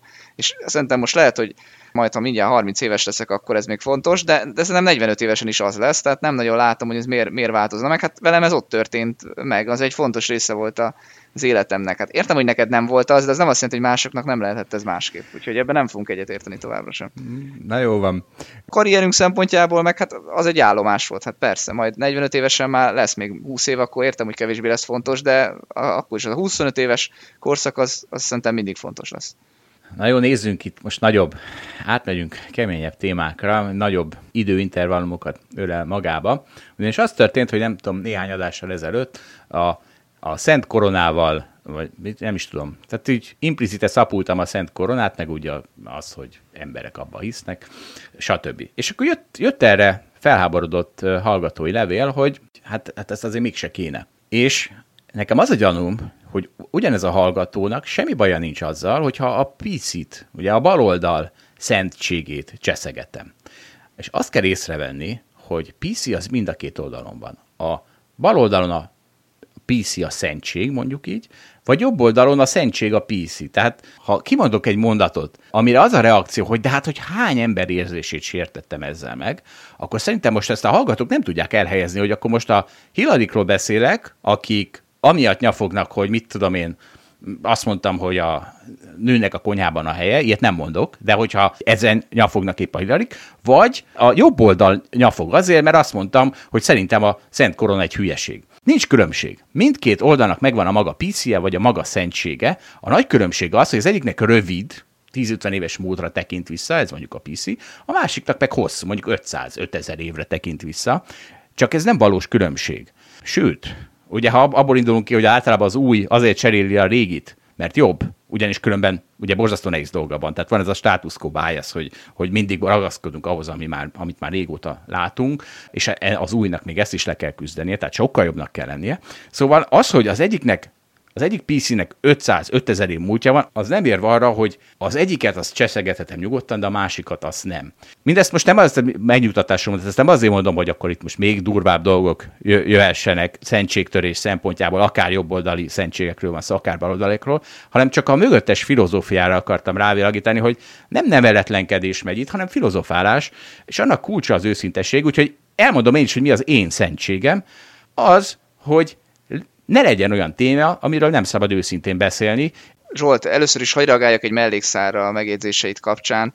Sokat hillarizel, ami tudod szerintem nagyon béna, meg, meg elég furcsa is, hogy ezt csinálod, de most, most talán egy kicsit igazad lehet. Itt volt egyébként a hétvége, ahol tudod a királyi pár, vagy, vagy hogy is mondjam, tehát nem a királyi pár, királyi családnak a, a volt tagjai, Harry és Meghan adtak egy interjút, és Hát Hillary Clinton egyébként közben folyamatosan kommentelt védve a párost, és, és egyébként támadva a brit sajtót és ekézve a királyi családot, tehát megint megfelelt minden ilyen stereotípiának, amit le akarsz írni. Akkor talán rávilágít, hogy miért hillarizok, nem? Hát rávilágíthat most ebben az esetben, de olyanokkor is hillarizol, amikor nem kéne, meg ugyanúgy általánosítasz mindenkire. Akkor engem lehillarizol, az kicsit szerintem furcsa, de, de most ezt engedjük el. Térjünk vissza a, a vitának a fővonalára. Szóval a lényegi elem, amit te nem tartasz annak, hogy hogyan fogalmazod meg a gondolataidat. Tehát szerintem még oda is taposol mindenkinek, amellett, hogy egyébként tök normálisan megfogalmazod a véleményedet, és én egyetértek a te szentségeddel, hogy lehessen őszintén beszélni, meg hogy lehessen mindkét oldalt ekézni, a PC szentségét is, meg a szentség PC-t, és tehát én mindennel egyetértek, csak pont az ilyen hilerizésekkel, ezekkel annyira túlzol, és annyira szerintem nem figyelsz, és egyébként nem vagy empatikus, tehát nem gondolsz bele, hogy a másiknak vajon miért lehet ez meg az fontos, hanem durván ócsárolod. Így szerintem nem csoda, hogy szerzel néha ellenségeket ez, ez ügyben. Na jó, figyelj, most te meg durván belette most az intellektusomba ezzel az empátia szóval, mint ha szükség lenne az empátiára, az simán meg lehet oldani logikai alapon azt, amit empátiával oldanak meg mások. Az empátia az olyan, mint egy mankó hogy aki nem bírja végig gondolni, hogy mi az, amit jó csinálni, meg rossz csinálni, az akkor legyen empatikus, ha már más nem maradt. De... A messze menőkig nem értünk egyet, Zsolt, hogy mit jelent itt az empátia. Tehát szerintem az az intelligenciának egyfajta foka, hogy te beleérzel abba, hogy a másiknak az miért fontos. Miért fontos De... neki templomba járni, miért fontos neki a Szent Korona, miért fontos neki, hogy a, nem tudom, a, hogy gondolkodik a másik bőrszínéről, a női egyenjogúságról, egyebek. Hát ezek, ezek a dolgok. És kicsit jobban belegondolhatnál, hogy át de is nem. érezd. Hát de, de hát, Tudod, hát te levágod ez magad, te a teljes racionalitást de várj, várj képviselni, de ilyen nincs. Ezeket mind tudom. Pontosan tudom, hogy miért rossz nekik, pontosan tudom, hogy rossz nekik, mindent tudok. Csak pont az a célom, hogy ezzel a, amit te beretaposásnak hívsz, fölhívjam a figyelmet arra, hogy itt, itt valami hülyeség zajlik. Tehát, hogy érted? Ez olyan, mint egy kisebb pofon. Tehát, hogyha valaki nagyon ráisztizik valamire, mint amit az előbb mondtam, hogy amikor a serif kétszer a levegőbe lő. Hát az is egy inzultus azért, tehát sokan összerezzenek, de ezt, ennek a szerepét ezt így lásd, és elhiszem, hogy nem biztos, hogy nagyon produktív, de mint szórakoztató ipari termék talán sikeres, nem tudom. Az én is vagyok, tehát hogyha még inzultálom is azt, aki szerintem egy hülyeséget csinál, az biztos, hogy nem viszi előre az ügyemet, csak tisztában vagyok ennek a feladatnak a reménytelenségével, és ezért sokszor hibázok a potenciális hatékonyság rovására a potenciális szórakoztató faktor oldalán. Jó, valahol, és... valahol megértelek. És egyébként a célod nemes, ezzel, ezt hangsúlyozom, ezzel egyet tudok érteni. Még hogyha Örülök. rosszul is válogatod néha az eszközöket. És akkor, ha már rosszul válogatom a szavakat, olyan kritika is szokott jönni, hogy csúnya szavakat használunk, vagy főleg én, és valahol igaza van a hallgatónak, csak ez is akkor visszatérünk, mert ugye ez az egy nagyon slippery slope, hogy minden ilyen dolognak megfelelni, azt hiszem többet nyerünk azzal, hogyha itt őszintén beszélgetünk. Tehát úgy beszélgetünk, ahogy, hogy egymás köz beszélgetnénk egy, egy kocsmasztalnál. Ezzel valószínűleg többet nyerünk, mint azzal, hogy odafigyelünk azzal, hogy ha valami szar, akkor ne azt mondjuk, hogy szar, hanem hogy rossz. Nem tudom, melyiken nyer az ember többet vagy kevesebbet. Hát nagy küzdelem. És az lehetne, hogy kifütyülhetnénk. Tehát a, a minden csúnya szót, ugye ezt csinálja például a PC TV, minden csúnya szót azt kifütyülünk, de hát akkor mit csinál? Tehát, hogyha érted, ha minden ilyen, minden szót, mint a szar, kifütyüljük, akkor mit csinálunk a tényleg durva szavakkal, mint a tulipánhagyma? Lehetnének különböző szintű kifütyülések. Zsolt, te úgyis szereted ezeket a bevágásokat. Ez igaz. Csak ha lennének egyre durvább kifütyülések, akkor meg tudod, mi van, akkor meg a hallgatók nyafognak, hiszen még ja, az örömódád... őket, amikor hát meg, alvás közben hallgatják a podcastot. Hát, hát pont erről van. beszélek. Hogy olyan, olyan izé, kardélen táncolunk itt, hogy hát nem lehet már mindent figyelemre venni, és akkor ha már csúnya szavak, most elnézést, hogy a következő egy percben egy kicsit túl sok lesz az egy darab csúnya szóból, mert az történt, hogy volt az a versünk, és ezt elmondom ezt a verset megint, hogy lássák a hallgatók, hogy itt művészetről van szó, nem itt öncélú csúnya szó használat van, hanem művészet van. Szóval mi volt a vers, amit a ECB írt Szabó Balázs Tesla sortosnak? Az volt, hogy tarka az rétnek virága, felmegy a Tesla a picsába. Na most ezt a verset, ezt ki akartam rakni a Facebook oldalunkra is, de óriási tulajdonosi nyomásra végül a picsa szó az úgy kellett kitennünk, hogy szívecske, hogy a Facebookon van egy ilyen szívecske szimbólum, mindig nagyon meglepődök, amikor sikerül előcsalnom a billentyűzetből. Szóval szívecske, ba. Így lett kiírva az, hogy picsába. És akkor e, kicsit méltatlankodtam a durva cenzúra ellen, viszont nem láttam még, hogy egy óriási pozitív mellékhatása van, ugyanis mondom, hogy mi a pozitív mellékhatása, itt van előttem az OFF kultúrszövőgyár nőnapi boldogság kívánása, és, és én ilyenkor borz, mindig borzasztóan érzem magam, amikor ilyen boldogságokat kívánnak egymásnak emberek valamilyen mondat csinált nap alkalmából, attól én mindig rosszul vagyok. De most ez az émjeítően folyton kedveskedő világ, ez sokkal-sokkal szórakoztatóbb lett, ugyanis úgy néz ki az off kultúr szövőgyár üzenete, hogy szívecske, boldog nőnapot kívánunk, tulipánocska. Na most ez most már, hogy a szívecske, az a picsának a szinonimája, ez úgy hangzik, hogy Picsa boldog nőnapot kívánunk, tulipánocska. Na hát, és innentől kezdve már sokkal szórakoztatóbb a Facebook oldalam. Köszönöm szépen a tulajdonosi cenzúrának. Zsolt, én örülök, ha jól érzed magad. Na de most vegyünk elő egy komolyabb témát, ami mondjuk azt, hogy lazán kapcsolódik ide. Vakmajom írt a blogján arról, hogy a korai nők nagy bajban vannak, azoknak is diplomás része, ugyanis nem jut nekik olyan férfi házastársnak, aki hasonló végzettséggel rendelkezik, mint ő. És ez a női egyedül maradásnak egy, egy szignifikáns problémája, és ez egyre növekszik, hogy egyébként az a, az a hatás is egyre erősebb, hogy a, egyre több nőnek van diplomája, és ráadásul ez a gap pedig növekszik férfiak és nők között, és akkor összességében ennek az lesz az eredménye, hogy a nők nem találnak férjet maguknak. Egyébként a társadalom számára is problémás, mert nem születik elegendő gyermek, hiszen a nők nem fognak lefele házasodni, hogy ilyen durván fogalmazza meg ezt a dolgot. És akkor megpróbáltam utána járni ennek a, a problémának. Hát Korea kevésbé érdekelt, Amerika a nagyszámok hazája, ott találtam adatokat, és akkor most ismertetek néhány ilyen statisztikát ezzel kapcsolatban, mert egyébként ez szerintem is egy ilyen érdekes téma, hogy ez, ez tényleg így van-e. És hát a kép lelőve a point azért sokkal komplexebb, mint ahogy a vakmajom megfogalmazta korára nézve. Lehet, hogy korábban ennyire egyszerű a helyzet. Amerikában bonyolultabb, de mondani fogok szerintem nagyon érdekes számokat, és linkeljük is a, a cikket, ami, ami ide kapcsolódik. Először most a férfiak oldaláról indítok. Azt mondja a cikk, és azt mondják, azt mutatják egyébként az adatok, hogy a 70-es években egy házasságban élő és egy átlagosan 20-30 éves férfiről beszélünk, 55% eséllyel élt egy nővel együtt, akinek alacsonyabb végzettsége volt, és ez változott meg durván, a 2010-es években ez a szám 20% környékén süllyedt. Tehát a 70-es években még, még létezett ez a hatás a férfiak oldalról, a 2010-es években ez, ez megfordult. Ez nyilván nagy részben egyébként annak köszönhető, hogy a diplomások aránya is erősen megváltozott férfinői viszonylatban. És ha a nők oldaláról nézzük ezt a dolgot, akkor, akkor szintén a 70-es évekre visszamenni, tehát körülbelül 50 éve az volt a trend, hogy egy fiatal nő 25-35% eséllyel élt egy olyan férfivel együtt, akinek alacsonyabb végzettsége volt, de ez a 2010-es években ez a szám már 40% felé emelkedett. Tehát ugye itt ebből következtethetünk azért részben arra, hogy lehet, hogy ez pont egy kényszer szülte dolog, tehát mivel már nincs elég diplomás férfi, hát szegény diplomás nők kénytelenek lefelé házasodni. Úgyhogy a probléma biztosan adott, mert egyszerűen vagy hát nem tudom, hogy probléma-e, de az biztos, hogy arányban hogy egyre több nőnek van diplomája a férfiakhoz képest, tehát, tehát biztos, hogy ezeknek a számoknak is a házasságon belül változni kell, ha csak nem marad emiatt mindenki szindi, de hát borzasztóan nem ez a helyzet. Na és akkor hiszem az igazán fontos kérdés az nem ez, hogy ezek hogy változtak meg, mert ha a diplomások aránya változik, akkor biztosan a házasságon belül is ennek az aránya változni fog, tehát itt nincsen semmi meglepetés. A kérdés az, hogy ez boldoggá vagy boldogtalanná teszi az embereket ez a változás. Tehát ez az igazán fontos, és erre is születtek mérések, hogy a házasságon belüli boldogságot mérjek. És akkor itt szintén linkelni fogunk egy ábrát. Ugyanezek az adatok nem annyira szignifikánsan eltérőek, de azért csak elmondok belőle pár gondolatot. Az egyik az, hogy a házas nők között azok a legboldogabbak, tehát ha már házas egy nő, akinek nincs diplomája, de a férjének van. A második legboldogabb csoport pedig az, amikor mindkét félnek van diplomája. A legrosszabb, amikor a nőnek sincs, meg a férfinak sincs. Tehát nem mondhatjuk azt, hogy az lenne egyébként a legrosszabb helyzet, amikor egy nőnek van diplomája, és egy férfinak nincs. Nem mutatható ki, hogy a négy lehetséges szenárióból az lenne a legrosszabb, amikor egy diplomás nő egy nem diplomás férfival jön összeházasodni.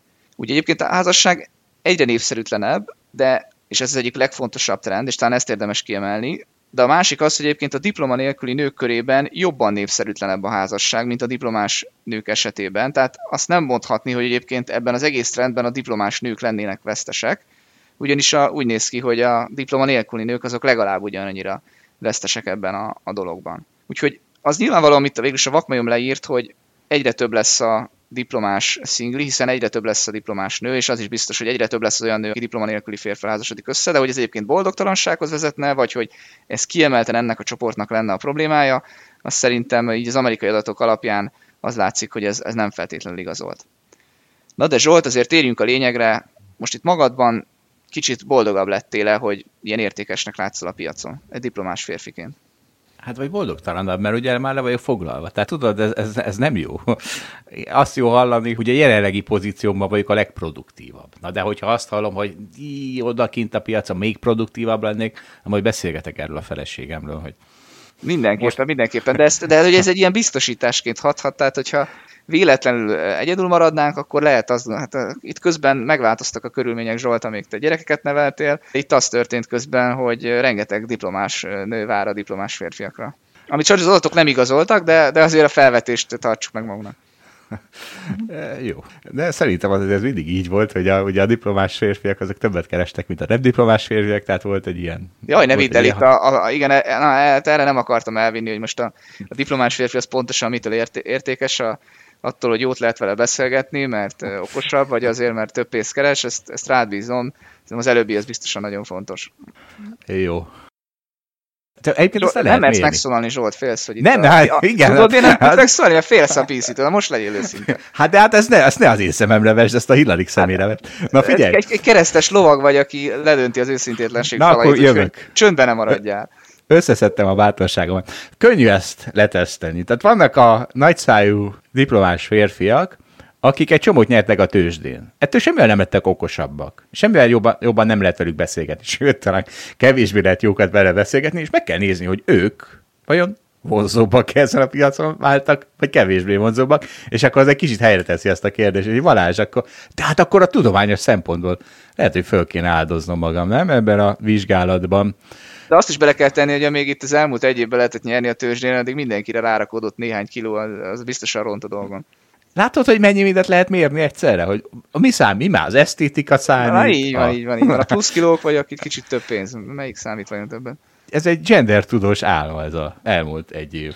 Igen, kevesebb gyerek született, hát csomó, csomó dologot lehet nézni. Na de, nézzük a, a gender tudós nem álmát. Hát ez, ez elképesztő ez a hír, amit, hát ez óriási. A kisvárdai sportigazgató a futball légiósok barátnőink kéri számon, ha a játékosai nem teljesítenek, szólt a felháborodott cikk a telex.hu. Először is az én felháborodásom mondani, hogy mi a fene az a kisvárda. Mi az a kisvárda? Ki focizik ott? És pláne kinézi ott a focit? Tehát milyen én a Fradinál meg az Újpestnél ragadtam le, azokról még tudtam, hogy micsoda Kisvárda. Én sem néztem még meg soha egy Kisvárda meccset sem. Tudom, hol van Kisvárda. De azt, azt tudtad, hogy NB1-es csapatuk van? Azt tudtam. Valahol e... olvastam. Hát, és... hogy Mezőköves és Kisvárda NB1-es, ezt tudom. Aztán lehet, hogy hát... már is két éves info, de ezek, ezek a fejemben vannak. Na hát most a Patyomkin fociról beszélünk, de azért a Patyomkin újságírásról is, amit ezen a telex.hu történt, mert... Ne mert viccelj, hát... ez a cikk, ez, ez nagyon vicces volt. Először úgy kezdődik a cikk, hogy egészen döbbenetes interjút adott. Hát, jó, hát véleménycikknek jó, de jó kezdés, de, de annak csak a PC, nagyon. Mert csak a PC világban döbbenetes ez. Amúgy hát, nem olyan döbbenetes. De hát nem, hogy nem döbbenetes. Hát fie, úgy kezdem, hogy kihúzom a szőnyeget, a talajt, mindent kihúzok a Hillary lába alól, és megfordítom a kisvárdai sportigazgató beszédét, és ő nem a kisvárdai sportigazgató most, hanem a Győri Eto női kézilabda csapatának a nem tudom, sportigazgatója. És most látogassunk el ennek a, a Győri Etóhoz ugye az elmúlt, mit tudom, egy tíz évben nyert 5 BL-t, tehát a legmagasabb szintű kézzelabdát produkálja. Látogassunk el ennek a Győri Etó női kézzelabda csapatának a hipotetikus bal átlövőjének a hipotetikus otthonába, ahol, mivel ez a bal átlövő rengeteg pénzt keres, ezért a férj otthon van a gyerekkel. És az a helyzet, hogy a fél már nagyon ideges, hogy ő napi 24 órát dolgozik, minden éjjel ő kell fel a gyerekhez. Hát ez nem igaz, hogy nem veszi ki a részét ebből a balátlövő is. És erre a balátlövő megpróbálkozik azzal, hogy figyelj már, kedves férjem, én nekem edzésen egy olyan minden nap olyan 80-100 százalékot kell produkálnom, aztán meccsnapokon egy olyan 100-120 százalékot, Pont most jön a Benga Dán Balbek, aki már két ellenfelet harapott ketté a pályafutása során, és abban a tisztességtelen előnyben akarod részesíteni, hogy ő átaludhatja az éjszakát, én meg nem. Hát mit szeretne, hogy engem is ketté harapjon? És akkor erre a fél, de hát ez engem nem érdekel, hogy te, mi a te munkád. Azért, mert te többet keresel, attól még igenis te itthon is vedd ki a részedet a tevékenységekből. Na de, kedves férjem, hát nem abból élünk, hogy el van mosogatva, nem tudom mi, hanem abból élünk, hogy én mire jutok ezzel a bengával. De hát miért nem csinálod azt, hát ugye ez a gyerekünk, ez egy napi 18 órát alszik, hát azért abba csak bele tudsz préselni egy 8-10 óra alvást te is. Hát mondjuk amikor napközben alszik, nyugodtan aludj vel tele, tele is. De nem lehet, mert akkor van időm elmosogatni. Nem kell elmosogatni, nem kell főzni. Majd rendelünk. Meg jön egy héten kétszer a takarító. Csak érezd jól magad és engem meg légy szíves, próbálj ne ketté haraptatni a bengával. Erre a fér, hogy de nem, a mosogatni való azért van, hogy én elmosogassam. Hát figyelj, kedves férjem, akkor most ott tartunk, hogy az, hogy te elmosogass, az fontosabb, mint hogy én milyen fizikai állapotban állok ki a bengával szemben. Na de ilyenkor, a, a, a, ilyenkor már hát olyan hiszti van otthon a Győri Eto átlövőjének otthonában, hogy nehezen mennek át ezek a józan érvek. Úgyhogy azt kell, hogy mondanom, hogy ennek a kisvárdai sportigazgatónak ennek valójában igaza volt illetve pontosabban igaza lenne, ha a Győri Eto női kézi csapatának az edzője lenne, de most, hogy ugye ő valójában ennek a Patyomkin futballnak egy stakeholdere, így egyáltalán nincs igaza, mert ugye itt mi a tét? Itt az a tét ebben a magyar NB1-ben, hogy melyik Nerlovag írhatja be a Nerlovag Facebook csoportba, hogy itt a húsvét, itt a nyúl, Fradi Újpest 3-0. Nagyjából ennyi a tétje, de persze a saját buborékokon belül azért lehet, hogy úgy gondolják, hogy fontos, hogy megnyerje a Kisvárda a következő Patyomkin futballmeccset, és akkor meg talán még a Kisvárdai sportigazgatónak is igaza van, de én inkább maradnék a Győri sportigazgatójánál. Hát Zsolt, szerintem egyrészt a saját elemeket is tartalmazott ez a leírásod, én kivettem ebből a, a szavaidból, ez kicsit összemostad itt a saját elemeidet a, az általános megjegyzésekkel, amit a Győri Eto edzője mondhatott volna. Egyébként egyetértek veled, itt nem lenne semmi baj, ha ez ugye férfi és nő között egyelő lehetne. Én azt gondolom, hogy igen, Magyarországon, Kisvárdán vagy akárhol, valószínűleg nem véletlen, hogy ezt egy férfi edző mondta a feleségeknek, és nem egy férfi vagy női edző egy Győri Etótól a női csapatban a, a férjeknek Egyébként fel kellett volna olvasnod fordítva, de tessék, megteszem én helyette. Tehát most a Győri Eto edzője olvassa ezt a női csapat férjeinek és barátjainak. Jön a jó idő, és nem szeretnénk azt, hogy a kisgyerekeikkel és a kutyával a városban sétálnak majd, és jól érzik magukat, hanem azt, hogy a feleségüket otthon engedik aludni, akiknek kisgyerekkel egy szobában legyenek, és ne várják el azt, hogy éjszaka a kézilabdázó keljen fel a gyerekhez, mert ez nagyon sok esetben előfordult. Úgyhogy arra szeretném kérni a férjeket, gondolva itt elsősorban a külföldi játékosok párjaira, hogyha szeretnének Magyarországon ilyen jó körülmények között maradni, akkor nekik is feladatuk van, és a barátnőjüket, feleségüket a legjobb állapotba kell hozni. És akkor most ezzel vitatkoznál? Hát ezzel nem vitatkoznék, csak tényleg az van, hogyha ezt ugye, mert ugye ez nem így hangzott el, hanem éppen fordítva, ugye az rárüstett azokra a sztereotípiákra, hogy ezt egy férfi edző elmondhatja a feleségeknek, de ezt egy női edző nem mondaná el a magyar férjeknek valószínűleg. Én szerintem elmondaná, vagyis hát furcsálnám, ha nem mondaná el. Hát de... furcsálhatod, de ez igazság, tehát hogy szerintem nem mondaná. Jó, ezt nem, nem tudom. Tud, nehezebben tudom elképzelni ezt a helyzetet, mint a fordítottat.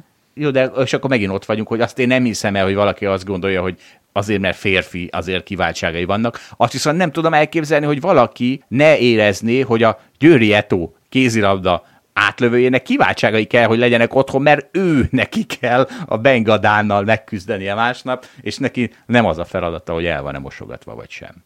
Na figyú, kaptunk egy hallgatói levelet. Az a helyzet, hogy a Twitter CEO-ja, Jack Dorsey, aki egyben nagy bitcoin fan is, eladja az első tweetjét 2006-ból. Ugye ő a Twitter alapítója. Az volt a tweet, hogy just setting up my Twitter. Azt mondta, hogy ezt ő eladja.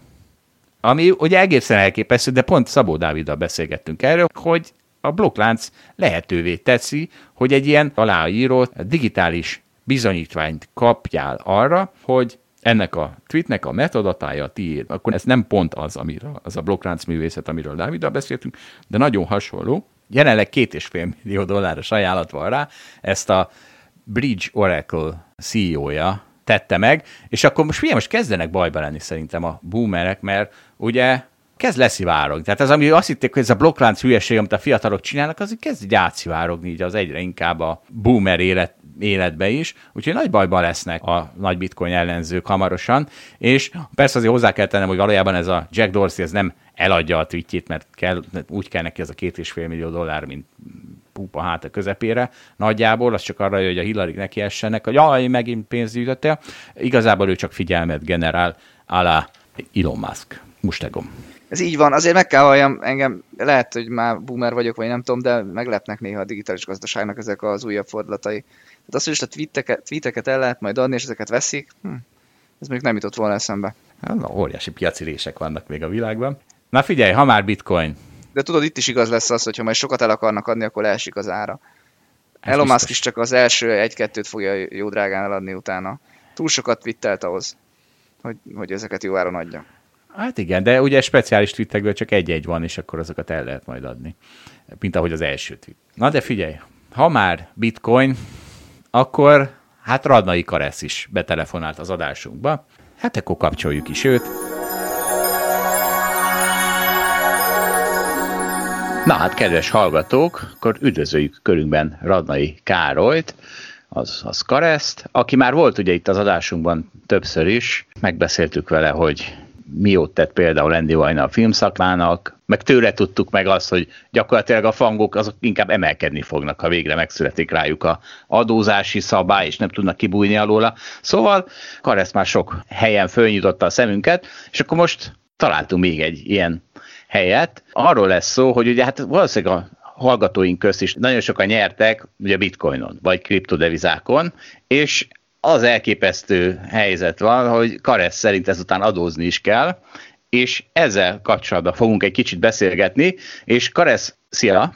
Hello, sziasztok! És Karesz, előre bocsátom, tehát ezt még nem tudhatod, mert ez a legfrissebb podcastünkben csak jött csak ki, hogy mostantól kezdve, miután két óra dögunalmas bitcoin adást leadtunk Dáviddal, ha valaki a műsorunkban kimondja azt a szót, hogy tulipánhagyma, akkor az ki lesz sípolva, úgyhogy akkor ennek megfelelően légy szíves. És... Tuli. Jó, ez, ez ki lett csipolva.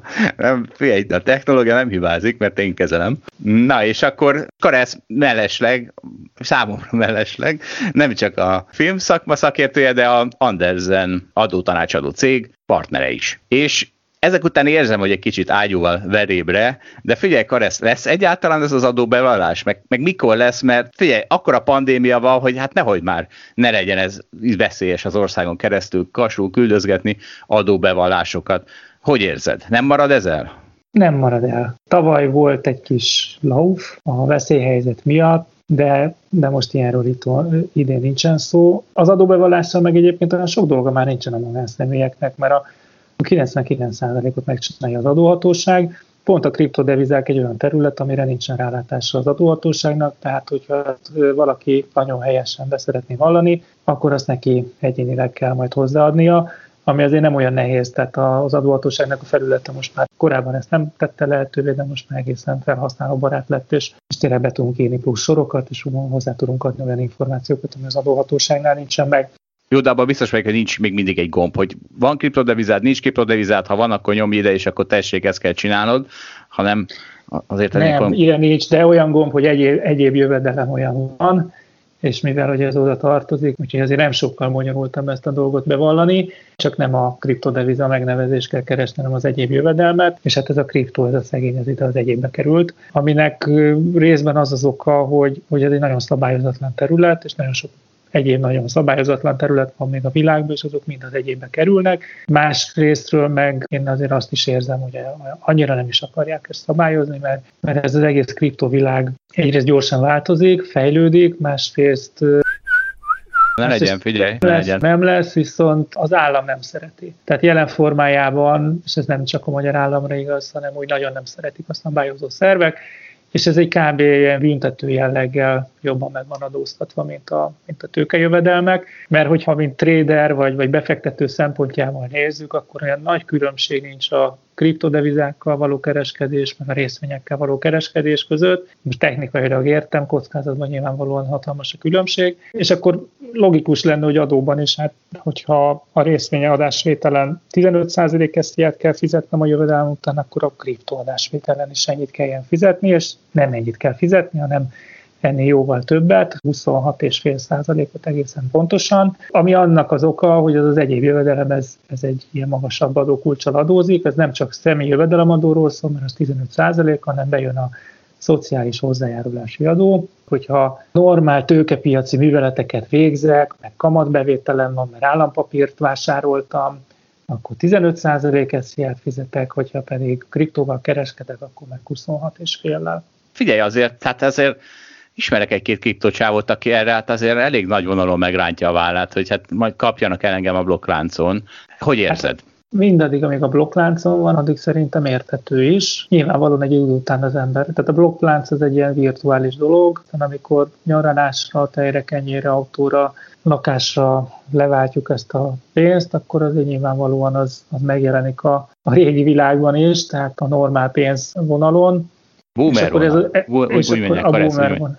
Hát szerintem az avokádoknak is van még ilyen, és akkor ezt már az adóhatóság is látja. Tehát ezt nem kevesen tudják, de az adóhatóság mindent lát. Az más kérdés, hogy mennyire figyel oda, de hogy látja az összes bankszámlát, látja, akarja, látja az összes tranzakciót, minden nyilvántartás igazából az adóhatóságnál fut össze, az ingatlan nyilvántartás, az értékpapír nyilvántartások, értékpapírszámlákat is látnak. Tehát, hogyha valaki után-utána akarnak nézni, akkor azt látják, és akkor igazából a, a, ha, ha lejövünk a blokkláncról, és ezt valós pénzre váltjuk, akkor láthatóvá válunk, és akkor ott egy, egy, egy nagy kérdője meg fog jelenni, hogyha valakinek ilyen sok pénze lett, akkor az mi volt a forrása, és, és hogyha nem tud kézzelfogható jövedelmeket felmutatni, akkor ez egyéb jövedelem lesz, és akkor ez így adózik. Pályán most gondolom az elég sok ilyen kriptocsávon nem hallgatja az adásunkat, és eszébe se jut adózni, mert mi a francia jutna eszébe. És akkor egyszer csak 10 év múlva kell befizetnie mondjuk a, nem tudom, a 20 dollárról 50 ezer dollárra nőtt bitcoin után a nyerességadót, de akkor nyilván nem csak ezt a 30 vagy 26 ot kell befizetni, hanem még büntetés. Tehát, hogy mi történik ilyenkor? Mennyivel rosszabb kivárni ezt? Itt ugye két-két verzió is lehetséges. Az egyik verzió az, hogy a, a bitcoinban maradtunk, vagy hát vagy nem mindegy, nem bitcoin, valamilyen kriptodevizában maradtunk, és nem váltottuk le, nem szálltunk ki, nem, nem zártuk a pozíciónkat, akkor ez igazából addig a pillanatig nem lesz jövedelem, amíg nem zárjuk le a pozíciót, vagyis ez azt jelenti, hogy hogy nem is évül el. Mert egyébként van egy ilyen 5 éves, vagy hát igazából tartom meg 6 éves elévülési idő, addig tud visszamenni az adóhatóság. Tehát ha mondjuk teszem azt valaki 2014-ben belépett a bitcoinba, és 2017-ben kilépett belőle, és sokszoros nyereségre tett szert, és most meghúzta magát azóta, és az adóhatóság nem kereste ezt a pénzt, akkor az 2023. december 31-én el fog évülni, és akkor utána akkor ezt megnyerte.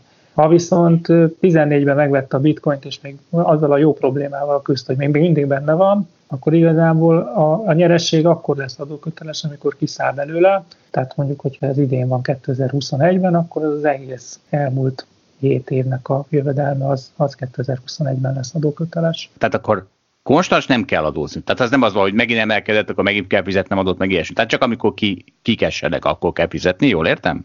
Igen, addig, tehát hogyha kriptóról kriptóra váltod, tehát kiszállok a bitcoinból, átlépek egy másikba, tehát mondjuk Ethereumba, Addig senkit nem érdekel. Addig nem, sem, az ugye? már érdekel. Tehát az, már az addig, is? amíg, már az is. És akkor azt miben amíg... fizetem, ne szórakozz. Bitcoinban fizetem azt az adót? Tehát érted? Hát azt le kell váltani, igen. Bitcoinban sajnos még nem lehet fizetni, de hát nem csak, nem csak bitcoinban, euróban sem lehet Magyarországon adót fizetni, tehát azt, azt a magyar királyi forintban kell. Jó, és akkor a, a másik kérdés, hát, hogyha, de mondjuk valaki ezt nem, nem csinálta meg. 2017-ben alatta, nyert rajta, mit tudom én, 1 millió forintot, ami után kellett volna fizetni a 300 ezer adót, de nem csinálta meg, és most akkor idén elkapják. Akkor mennyivel durvább lesz ez a 300 ezer forint? Szerinted? Mi történik ilyenkor? Alapesetben 50% adóbírság és késedelmi kamat. A késedelmi kamat az most jegybanki alapkamat plusz 5%, a adóbírság az meg a fele.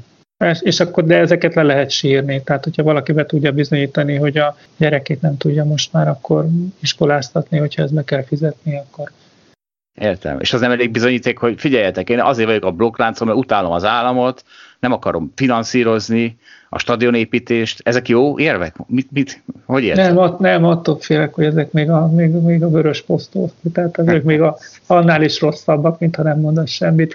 Na jó, de figyelj, én itt most úgy érzem, hogy az állam körülbelül triplán nem működik éppen, mert ugye szétcseszi a devizáját, engem bizalmatlaná tett az állammal szemben, és ráadásul még rendesen nem is tudta szabályozni a kriptodeviza piacot, hogy ne egyéb jövedelem legyen, hanem olyan legyen, mint hogyha a dollárt adnék vennék.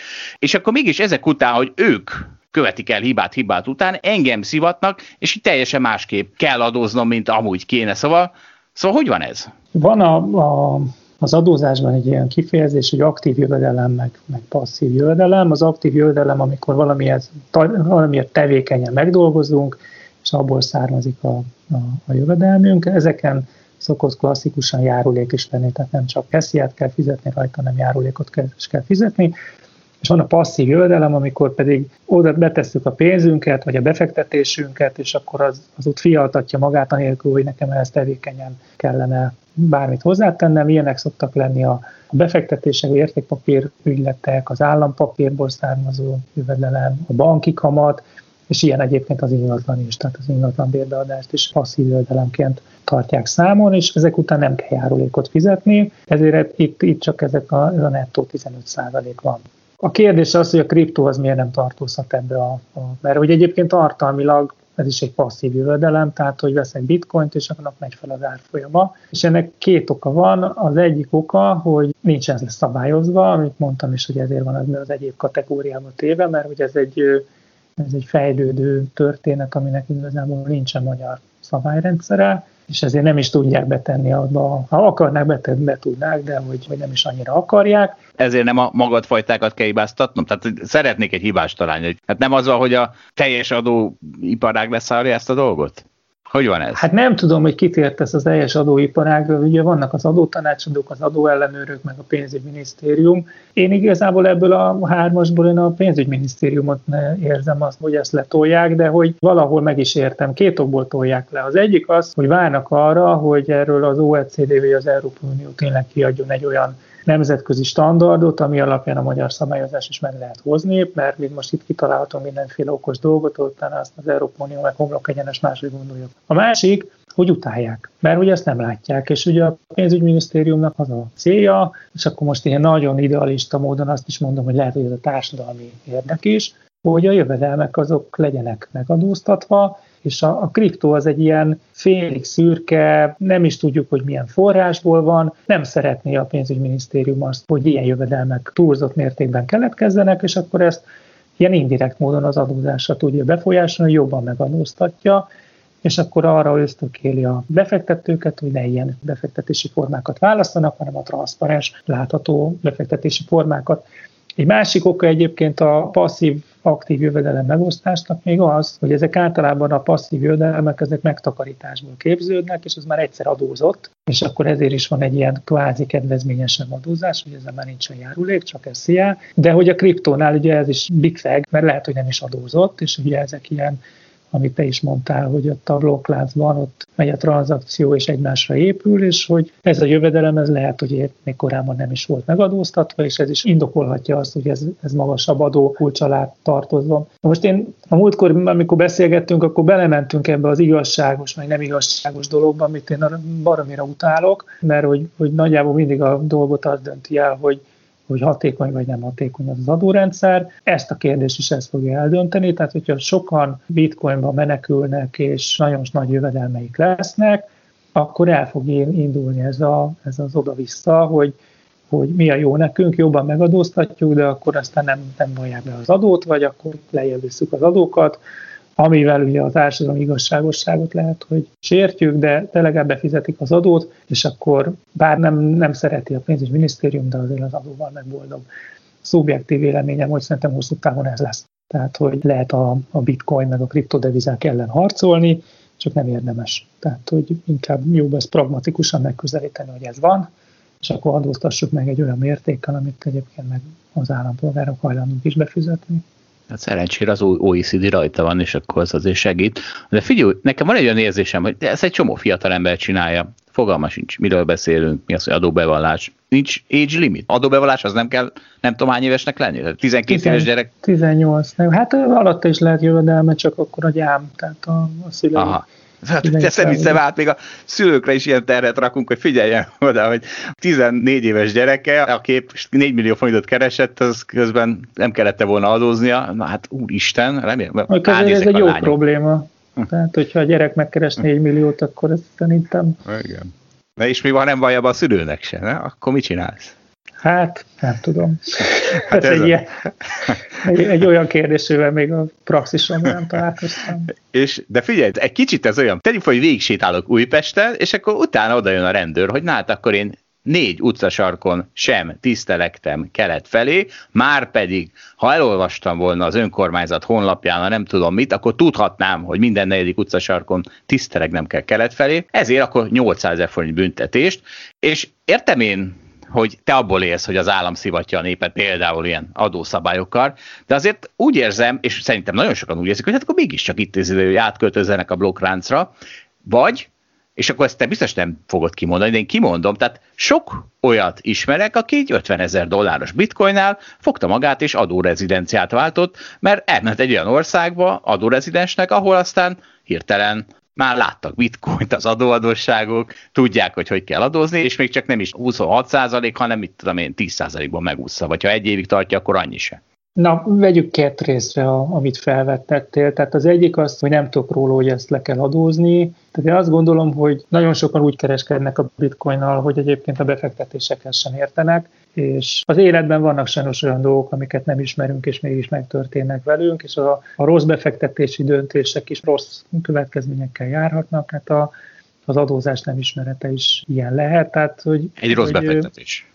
Egy... Akkor itt ezt most akkor kis sípolom. Ezt ki Tehát, hogy én most őszintén ezzel nem nagyon tudok mit kezdeni, hogy, hogy emberek úgy tesznek, mint hogyha nem tudnának az adószabályokról, ez van. Tehát, hogy ez, ez megint csak egy össztársadalmi érdek, hogy, hogy adózni kell, ilyen indokkal, hogy én nem ismertem az adójogszabályokat, ilyen nem lehet kibújni az adózás alól, mert akkor, hogy ezt most a bitcoin esetében megengedjük, akkor miért nem engedjük meg az ingatlannál, és akkor aztán utána meg folytathatnám a sort.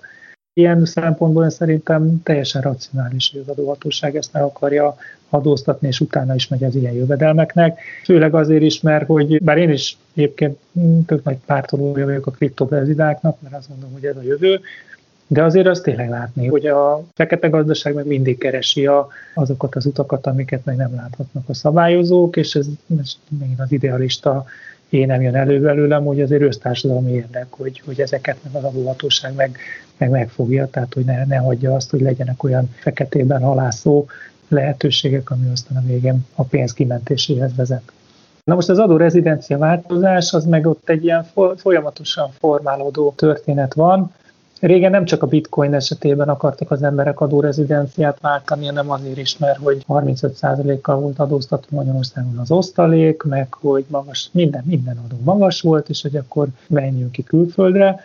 És kellően buták voltak egyébként a szabályok is, tehát ezt hagyták is, tehát hogyha valaki adórezidenciát váltott, akkor a Magyarországon nem le, leadózott jövedelmét ténylegesen nem leadózott jövedelmét tehette, és akkor ki tudta vinni külföldre. Most már időközben változnak folyamatosan a szabályok, hogy nem tökéletes, de az, már közelítünk oda, hogy most már van exit tax, tehát ugye azért ezt most már nem olyan egyszerű megtenni.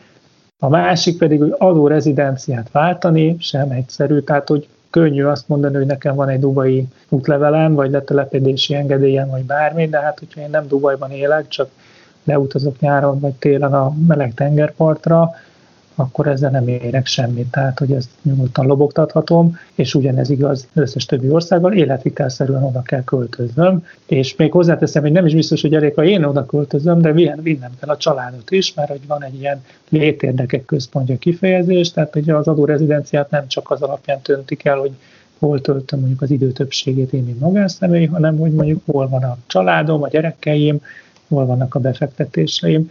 Szóval adórezidenciát váltani az egy elég nagy falat, vannak ilyen ügyfeleink egyébként, akik már ezt megpróbálták, meg van is olyan, akik meg mi migráltunk be Magyarországra. De nem, a, nem egy... az 50 ezeres bitcoin miatt, gondolom.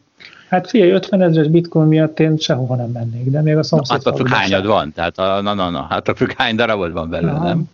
Jó, hát igen, tehát hogy bocsánat, én az 50 ezer dollárra gondoltam, akkor teljesen igazad van, de hogy szóval van az az összeg, amiért a, oda akarok kiukodni, hogy a már megtörtént dolgokat most már nem lehet olyan könnyen elvinni, tehát ami már úgy gondoljuk, hogy már most adóköteles, ott hiába váltok adórezidenciát, azzal már ezt nem húzom meg. Kivéve, ha még a blokkláncon van, azt ha Kivéve, jól... ha még a blokkláncon van, igen, de ott is van exit tax, tehát már ott is van egy ilyen hogy ott akkor fel kell mérni, hogy akkor amikor elhagyom az országot, akkor mi éppen az aktuális árfolyam. De ez még csak a társaságoknál van, de a cégeknél még, vagy a magánszemélyeknél még nincs. Jó. Hát azt hiszem, hogy elég jó körbe jártuk a témát, és akkor ha csak valaki nem megrögzött anarchista, akkor azt hiszem, hogy talán én is azt javaslom neki, hogy fizesse be azt a 26% vagy mennyi stadionadót, és hát ez van örüljön neki, hogy legalább fizetett adott. Ugye mindig ezzel szoktuk vigasztalni az ügyfeleket, hogy ha valamit elcseszett, mert nem TBS-en van mondjuk a nem tudom milyen, és akkor nem kell adózni utána, hogy ez még a jobbik probléma, ha az emberek az a problémája, hogy adót kell fizetnie, mert akkor nyert. Abszolút ennyit. Na, hát akkor köszönjük szépen. Szia. Én is köszönöm. Hello!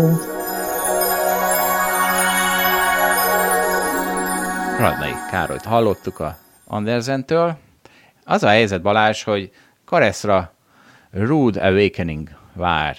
Mert képzeld el, hogy ilyesmik hangzottak el a szájából, hogy a kriptó az egy virtuális valami, ami addig nincs, bocsánat, Karesz egy nagy bitcoin proponens, tehát az is elhozott a szájából, hogy a, ezeké a kriptodevizáké a jövő. Ennek ellenére következőket mondta, a kriptó az virtuális valami, ami addig nincs, amíg vissza nem lesz váltva dollárra, forintra, most szó szerint idézek, amíg le nem zárjuk a pozíciót. De neki még ezek a szétcsesződő fiát pénzek jelentik az origót ezek szerint, és akkor Karesz figyelmeztetlek, hogy keres valami stabilabb pontot az életedben, mert a fiát devizáknál azért a, még a folyamatosan táplált alkoholmámor is stabilabbnak látszik per pillanat. Hát azért nem teljesen értek veled egyet, de biztos Karesznak is van ingatlanja meg részvénye. Á, jó, akkor, akkor rendben van a dolog. Bár ugye ezzel mi is úgy gondolunk, a, a, mondjuk egy, mit tudom, egy részvénypozíció, hogy a szélcsoport egy virtuális pozíció, ami, ami igazából attól fontos, hogy elején belerak 100 dollárt, és akkor végén kiveszel 120 dollárt. Pedig hát lehet, hogy nem így kéne erről már gondolkodni. Azt hiszem, igen, ez egy nagy, ez egy nagy előrelépési lehetőség, és hogyha már ezekről a elfuserált pénzekről van szó, akkor most megint megemlítjük, hogy úgy néz ki, hogy akkor a jövő heti adásunkban már lesz egy részlet a Pogácsa Zoltánnal való beszélgetésünkből, Pogácsa Zoltánnal a modern monetáris elméletről, a négy napos munkahétről fogunk beszélgetni, tehát olyan témákról, amikkel ő is szokott beszélgetni a YouTube videóiban és a podcastjaiban, meg hát ezek azért közös pontok, mert mi is ezeket sokszor előhoztuk, ezt pénteken fogjuk felvenni ezt adást, és aztán utána fog valamikor majd bekerülni a mi podcastunkra is. Na figyelj, a bitcoin után egy kicsit térünk még vissza a piacokra, mert ugye beszéltem arról, hogy megy ez a vita, hogy most Fotex szindróma van, tehát, hogy vége a piaci realinak, legalábbis egy időre, és azért most ha lemaradókat meghúzzák, aztán minden omlik össze, vagy rotation van, és a francokat, annak pont, hogy örülni kell, hogy esnek a hülye részvények, és, és attól emelkednek az okos részvények, és ugye az a baj, hogy pont ugyanúgy néznek ki, legalábbis egy bizonyos távolságig ugyanúgy néznek ki, esnek a vezetők, emelkednek a lemaradók, majd ott fog kiderülni, hogy melyik volt, amikor esetleg egyre jobban esnek a vezetők, és akkor abba már belegyengülnek-e a lemaradók is, vagy pedig csak egyre több kraftot kapnak, és hát remélem, hogy azért ez a vita ez nem fog évekig tartani, mint az inflációs vitánk Balázs, hogy ti már öt éve mondjátok, hogy jön az infláció, és én öt éve hiába mondom, hogy nem jön infláció, mert nektek majd egyszer úgyis majd igazatok lesz, mert 2050-ben majd itt lesz az infláció, és akkor meg hátradőltök, hogy na ugye megmondtam, ugye a broker effektus. Szóval, na hát egyelőre repesztenek a value részvények. Hogy érzed ezt, Balázs? Hát nagyon jó érzés, tényleg. Tehát ugye 2019-ben volt ennek az ellentetje, hogy mielőtt a jó hírekre rátérek, a rosszról is beszéljek, akkor pont az volt, hogy ugye ipari lassulás volt, meg trade war, és minden eset szinte, amit én úgy alapvetően olcsónak találtam volna, hosszú távon nézve. De rövid távon az nem számított semmit rövid távon, csak azt számított, hogy jöttek ki a rossz hírek, és csorogtak le. És akkor egy idő után már mellé nyitottam egy kis Nasdaq sortot akkor is, hogy hát ez már nem lehet, hogy a gazdaságnak egy részét érinti, a lassulási részét meg egyáltalán nem, és ez csúnya profont eredményezett, mert ott volt olyan időszak, amikor rá is lehet nézni az alapomnak az árfolyamára, amikor 19-ben egy ilyen nyílegyenes lefelé van, mert hogy nem volt igazából jó nap, mert ez a különbözet, ez, ez mindig nőtt. Ha jó nap volt, akkor a Nasdaq többet emelkedett, és akkor azon buktam, ha rossz nap volt, akkor az érészémest, akkor azon buktam, és akkor most rátérve a mostani időszakra, mondjuk az elmúlt két hónapra igaz ez általában, hogy most meg ezen a spreaden folyamatosan olyan, mintha csak nyerni lehetne, hogy igazából mindegy milyen nap van, nagyjából mindig megy föl az embernek az alapja, mert ez a spread most meg mindig szűkül a kettő között, tehát a Nasdaq átlagosan tényleg jön lefelé, a mi részvényeink azok inkább mennek felfelé, és, és akkor ha jó nap van, ha rossz nap van, akkor is úgy általában olyan nagy baj nincs, általában mindig megy föl az alap de ezek nyilván megváltoznak egy idő után, mint hogy 2019-nek is szerencsére eh, vége lett, mondjuk én is közben változtattam az irányon, mert nem akartam azt örökké játszani ezt a játékot, ezt jól tettem, hogy 2020-ban például nem csináltam, mert akkor nagy bukóim lettek volna. Én egyébként lehet, hogy csak tényleg poziba ülök, ezt már mondtam az előbb is, de, de én még hiszek abban, hogy ez a rotáció folytatódott, mert egyszerűen azt érzem, hogy van egy nagyon erős rágazdasági alapja. Értem, hogy ha nagyon nagy zónás lesz, akkor biztosan a value részvények is. Ezért már bőven nincs annyi value részvényem, mint a október, november, december környékén, tehát visszavettem, de az, azt gondolom, hogy ez a, ennek a rotációnak van egy ilyen erős megalapozottsága, hát erről folyamatosan beszélünk, úgyhogy ezt most nem fejtem ki sokadjára. Hát igen, de és akkor megint megjegyzem pikírtán, hogy hát olyan, mintha nem a fundamentumok mozgatnák a dolgokat, hanem az, hogy épp a csorda merre rohangál, és elképesztő, hogy napról napra is tud rohangálni ez a csorda. Tehát, hogy erről beszéltünk, hogy hétfőn volt az az eszement nap, amikor a európai ingatlan szektorban 10% fölött emelkedő részvények voltak, miközben a SOX, az amerikai félvezető szektor az esett 8%-ot, vagy nem is tudom mennyit, majd másnap egy óriási visszarendeződés. Tehát, hogy mintha egyik napról a másikra úgy gondolnák, hogy ugye ezt nehéz fundamentálisan megmagyarázni, remélem, mintha egyik napról másikra úgy gondolnák, hogy na most, most a nyitásba tesszük a pénzünket, hogy na most, de nem, most inkább mégis a technológiába, mert az most már mennyit esett. Na, hát őrület van megint, most legalább egy kicsit jobb őrület van. De, de ne, Zsolt, szerintem ez az őrület, ez pont jól szerintem tükrözi, ami egy befektető fejébe lett. Mondjuk én is itt pár gondot elmondok, hogy mi van mondjuk a NASDAQ kapcsán a fejemben. Tehát az egyik az az, hogy hú, már 7-8 ezeren is izé, drágának gondoltam, hát most 13 ezer, hát hát most ne sortolja az ember? Hát most még ráadásul állítólag, én ez nem értek, de te, mint a csát nagy szakértő azt mondta, hogy hát most már lehet talán sortolni is, mert most már ebben a pillanatban épp nincs annyira emelkedő trendben, mint az elmúlt tíz évben, bár ez inkább szerintem rövid távon igaz, tíz évesben még nyilván emelkedő trendben van, jó, akkor, akkor ez is mellette szól, akkor hát azért most azért olvasunk a szabályozásokról, hogy azért ezek kockázat jelentenek, itt van a Facebooknak a példája, azért ezt nem mondjuk, hogy nem ütötték az elmúlt hónapokban, akkor ú, most volt egy, azért még egy nagy hype most volt az elmúlt egy évben, bejöttek a kisbefektetők, valószínűleg hát, ha ők majd kimenekülnek, jó, de azért ezek mégiscsak a világ legjobb cégei, tehát ezt el kell ismerni, ezek a NASDAQ cég, hát ezek tényleg a világ leginnovatívabb cégei, ezek, ezek fogják megváltoztatni a, a világot, a, a digitalizációt. Ilyenbe bármikor lett buborék, hát akkor most mégis sorti az ember. Tehát, hogy van százféle dimenzió, százféle ilyen, és ez mind zaj, és az embernek valahol az a feladata, hogy ebbe a struktúrálatlanságba mégis valami struktúrát vágjon, de hát tök nehéz. Tehát, hogy szerintem egy kisbefektető fejébe is, aki lehet, hogy persze nem gondolja ezeket ennyire át, de, de ott van a fejű, hát a Tesla a világ legjobb cége, hát de nagyon sokat ment, akkor most ebből pont arra következtetek, hogy menni fog még, vagy pont arra, hogy esni fog, tehát ez naponta változhat. És ez mindenkire nagyon hat, hogyha az elmúlt két hétben esés volt, akkor minden befektető, ez egy ilyen emberi dolog, ezt nagyon nehéz kiszűrni, azt fogja érezni, hogy hát akkor a 11. nap is esni fog, hát már megszoktam, hogy az elmúlt 10 napban esett, hogyha mindig emelkedés volt, akkor, akkor nem tudja elképzelni, hogy a következő nap esés legyen. Tehát óriási zaj van, és tök nehéz ebben valami struktúrát vágni. Hát igyekszik az ember. Remélem, hogy az én struktúrám majd eredményes lesz. Akkor az ajva, hogy szerintem még ezt is rosszul látod. Szerintem, ha azt hiszik, hogy most már tíz napja esik, akkor már pont, hogy azt hiszik, hogy akkor na most már akkor biztos, hogy emelkedik. Szóval még, még ezt is nem tudom, én a saját benyomásaimat mondom, szerintem rám biztos, hogy hat, hat az, hogy az elmúlt tíz napban mi történt. Egy eső napon minden ember azt érzi, ú, most esett 300 de miért nincs sokkal több sortom? Hát annyira egyértelmű, hogy esik. Amikor meg megy fel, akkor á, már megint kapzsi voltam, hát már le kellett volna zárni. Tehát az emberbe eh, ott vannak ezek a zsigeri érzések, ezeket egyszerűen csak valahogy meg kell próbálni kiszűrni, mert az nem túl eredményes, ha, ha minden ilyen zsigeri megérzés naponta próbál az ember letrédelni vagy lehet, hogy valaki ebbe ügyes, az, az biztos nagyon sok pénzt csinál. Én tudom, hogy ebben nem vagyok ügyes, ezeket meg kell próbálni szerintem kizárni, és, és valami ennél egy fokkal nagyobb vagy távlatív célokba gondolkodni, mint hogy a nap, egy-két napi vagy egy-két heti kereskedést megnyerni. Legalábbis Várj, nekem ez nem megy, de tudom, hogy van ilyen stratégia is.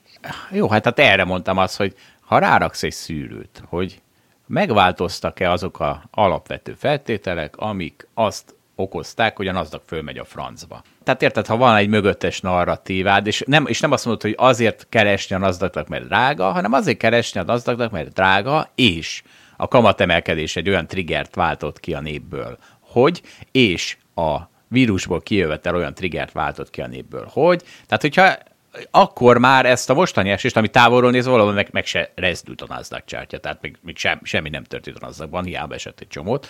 Emiatt erre a rezdülésre esetleg azt mondhatod, hogy na talán most érdemes megpróbálni a nasdaq Persze fontos, hogy ehhez már előbb essen, és ha nem sikerül, akkor azt mondta, hogy jó van, akkor kistoppoltam. Na hát erről már sokat beszéltünk. Igen, igen. De hát erről érdemes beszélni, mert mi is ugyanúgy dilemmázunk, mint bárki más, aki a piacon ezzel szenved nem, nem tudom mi a, mi a stratégia. Egyébként én abban hiszek, amit mondasz, hogy tehát nem annyi legyenesbe felfelé kell a sortokat megnyitni, ezt alkalmazom is.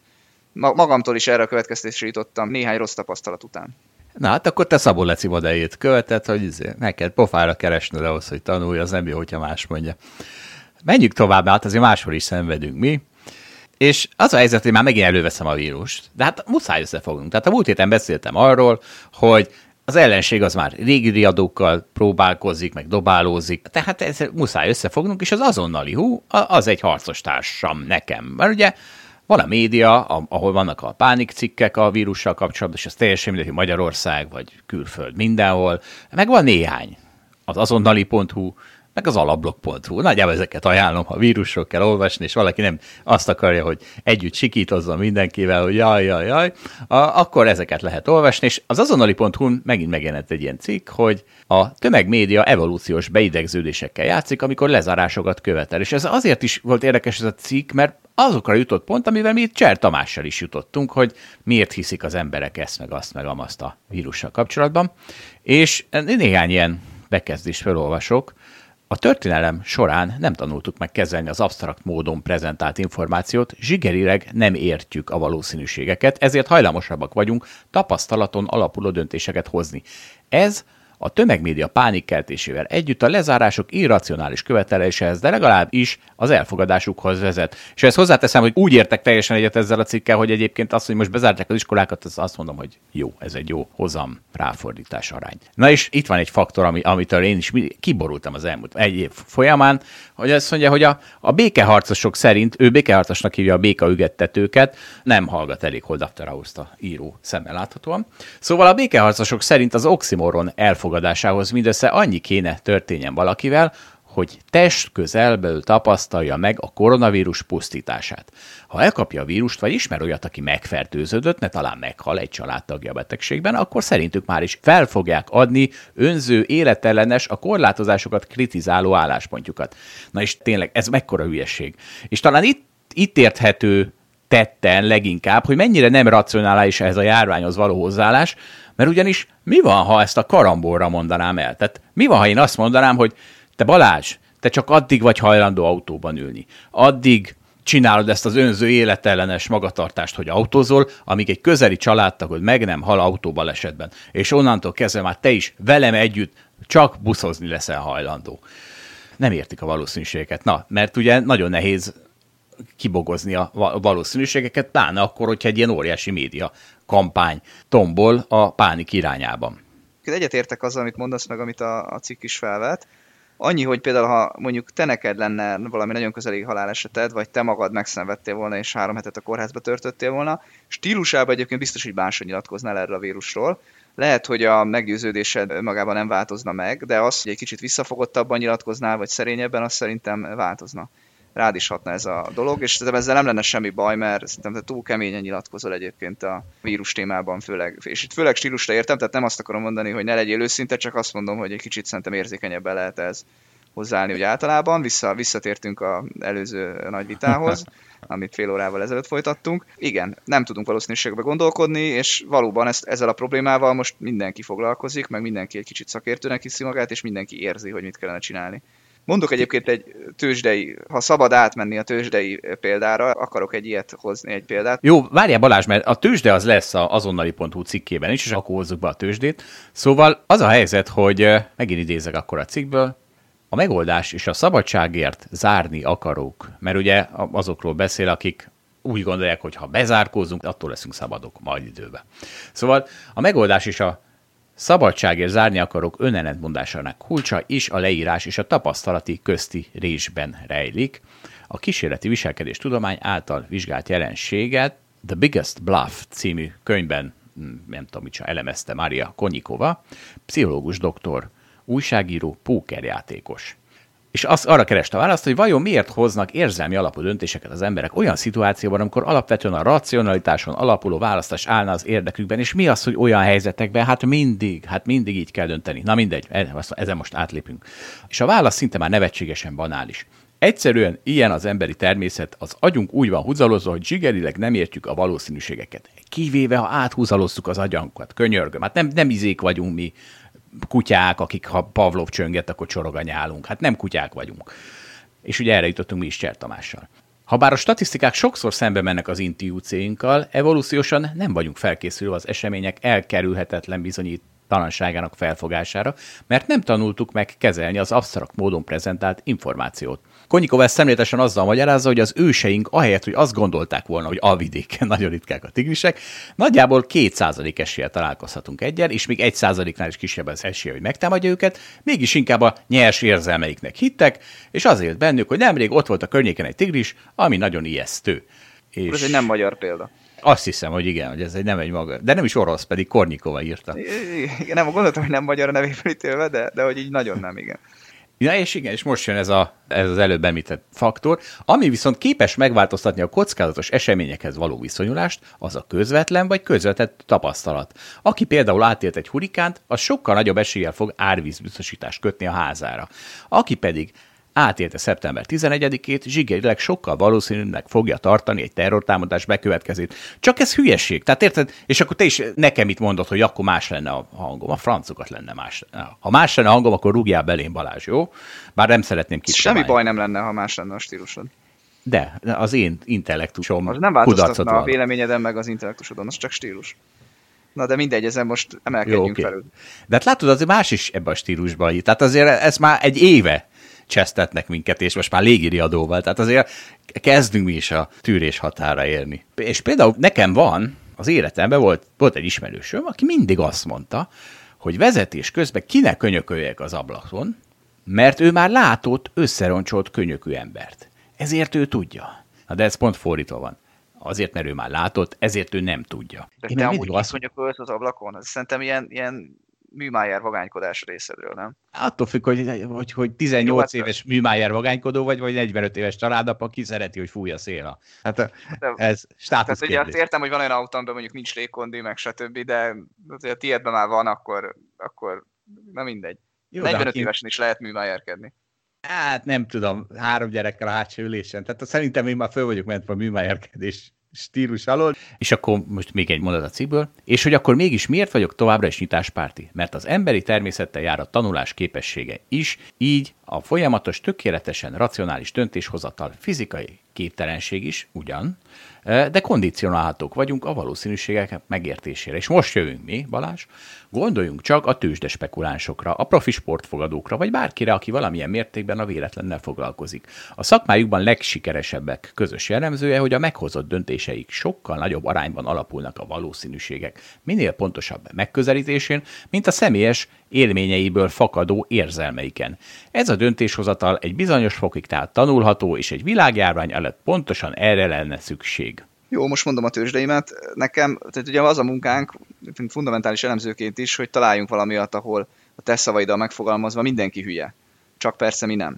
És mondok erre két példát. Az egyik az, szerintem például hülyék, a, hülyék az emberek, amikor egy csökkenő bizniszű céget elemeznek, meg egy csökkenő árbevételű cégbe kell fektetni, egyszerűen egy csomó ember, hiába van, ugye mindig elmondjuk, hogy mennyi pénz van, meg mindenki keresi befektetési lehetőséget, meg hát részvényvásárlási bonanza, meg stb. stb. De hát valahogy mégis azt látom, hogy van egy része a részvényeknek, amit senki nem hajlandó megvenni. Egyszerűen 0-1-es skálán kizárja. Nulla. Tök mindegy, mennyi pénz van a világban, tök mindegy, mennyire megy fel az összes másik részvény.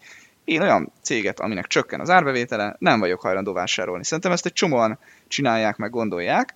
Ezért érdekes biznisz szerintem például a dohánycégeknek a kérdése, azoknak tényleg csökken a bizniszük, egyébként nem az árbevételük, hanem a eladott mennyiség, mert hogy egyébként a dohányzás csökken a világban. Szerintem emiatt például ezek a cégek lehetnek olcsók. Ez egy torzítás. Van egy másik, amit már sokszor mondtam példa, de ez a kedvencem, és úgy érzem mindig örökké fennáll, majd egyszer hát megváltozik, az a bevásárlóközpontoknak a kérdése például az ingatlan piacon belül. Megvan az ingatlan szektoron belül, hogy melyik az, ami az éppen szexi befektetés, meg melyik az, amelyik nem két éve a hotel meg az iroda volt a sztár, azokat bármeddig hajlandók voltak ebből a, ebből a sok pénzből venni, tehát inkább a befektető, akinek bejött az újabb megtakarítás, el kellett költeni, megvette a Müncheni irodát, 3%-os hozamon, az azt jelenti, hogy 30-szorosán a jelenlegi profitjának, és inkább letolta ezt a hozamot 3%-ról 2%-ra, tehát legyen a 30-szoros szorzó 50-szeres szorzó, tehát bármennyit hajlandó vagyok, mert hát az egy biztos dolog, az az iroda, megy le a hozam, jön be a pénz, az, az örökémet. De nem veszem meg a bevásárlóközpontot azért sem, az nem baj, hogy csak a profiának a tízszeresén forog, de hát azt majd meg fogja ölni az online kereskedelem. Hát az 0-1-es kán, az nulla. Inkább megveszem a drágát és teszem még iszonyatosan drágábbá, de nem vagyok hajlandó megvenni olyat, amit az agyam kizár. Mindegy egyébként, hogy hányszoros a szorzó. És szerintem ez van, hogy egy csomó cég egyszerűen azért lesz olcsó, mert ezen a befektetői pszichológián nem tud egyszerűen átesni azon a szűrőn, hogy valaki azt mondja erre, hogy ezt a befektetést egyáltalán hajlandó vagyok megnézni. Nem, a bevásárlóközponttól félünk, mert online kereskedelem van, kész, teljesen mindegy mennyire adjuk. Egy forint, 100 millió forint, egy milliárd forintot kell fizetni azért, a, azért az ingatlanért. Hát oda sem megyek megnézni. És egy csomó befektető így, így kizáródik. Szerintem ez egy, ez egy másik tök érdekes torzítás, és ezek tudnak változni. Tehát most is látjuk, hogy az iroda volt a sztár, bejött a koronavírus, az iroda már nem akkor a sztár. Most a logisztika a sztár az ingatlan piacon. Most az, hogy ugye fenn vannak a konténerhajódíjak, jön az online kereskedelem, mindenki érzi azt, hogy hát itt a logisztikában valami változás van, valami megdrágult. Hát most logisztika ingatlant kell venni, úgyhogy a tömeg most megy, megy logisztika ingatlant venni.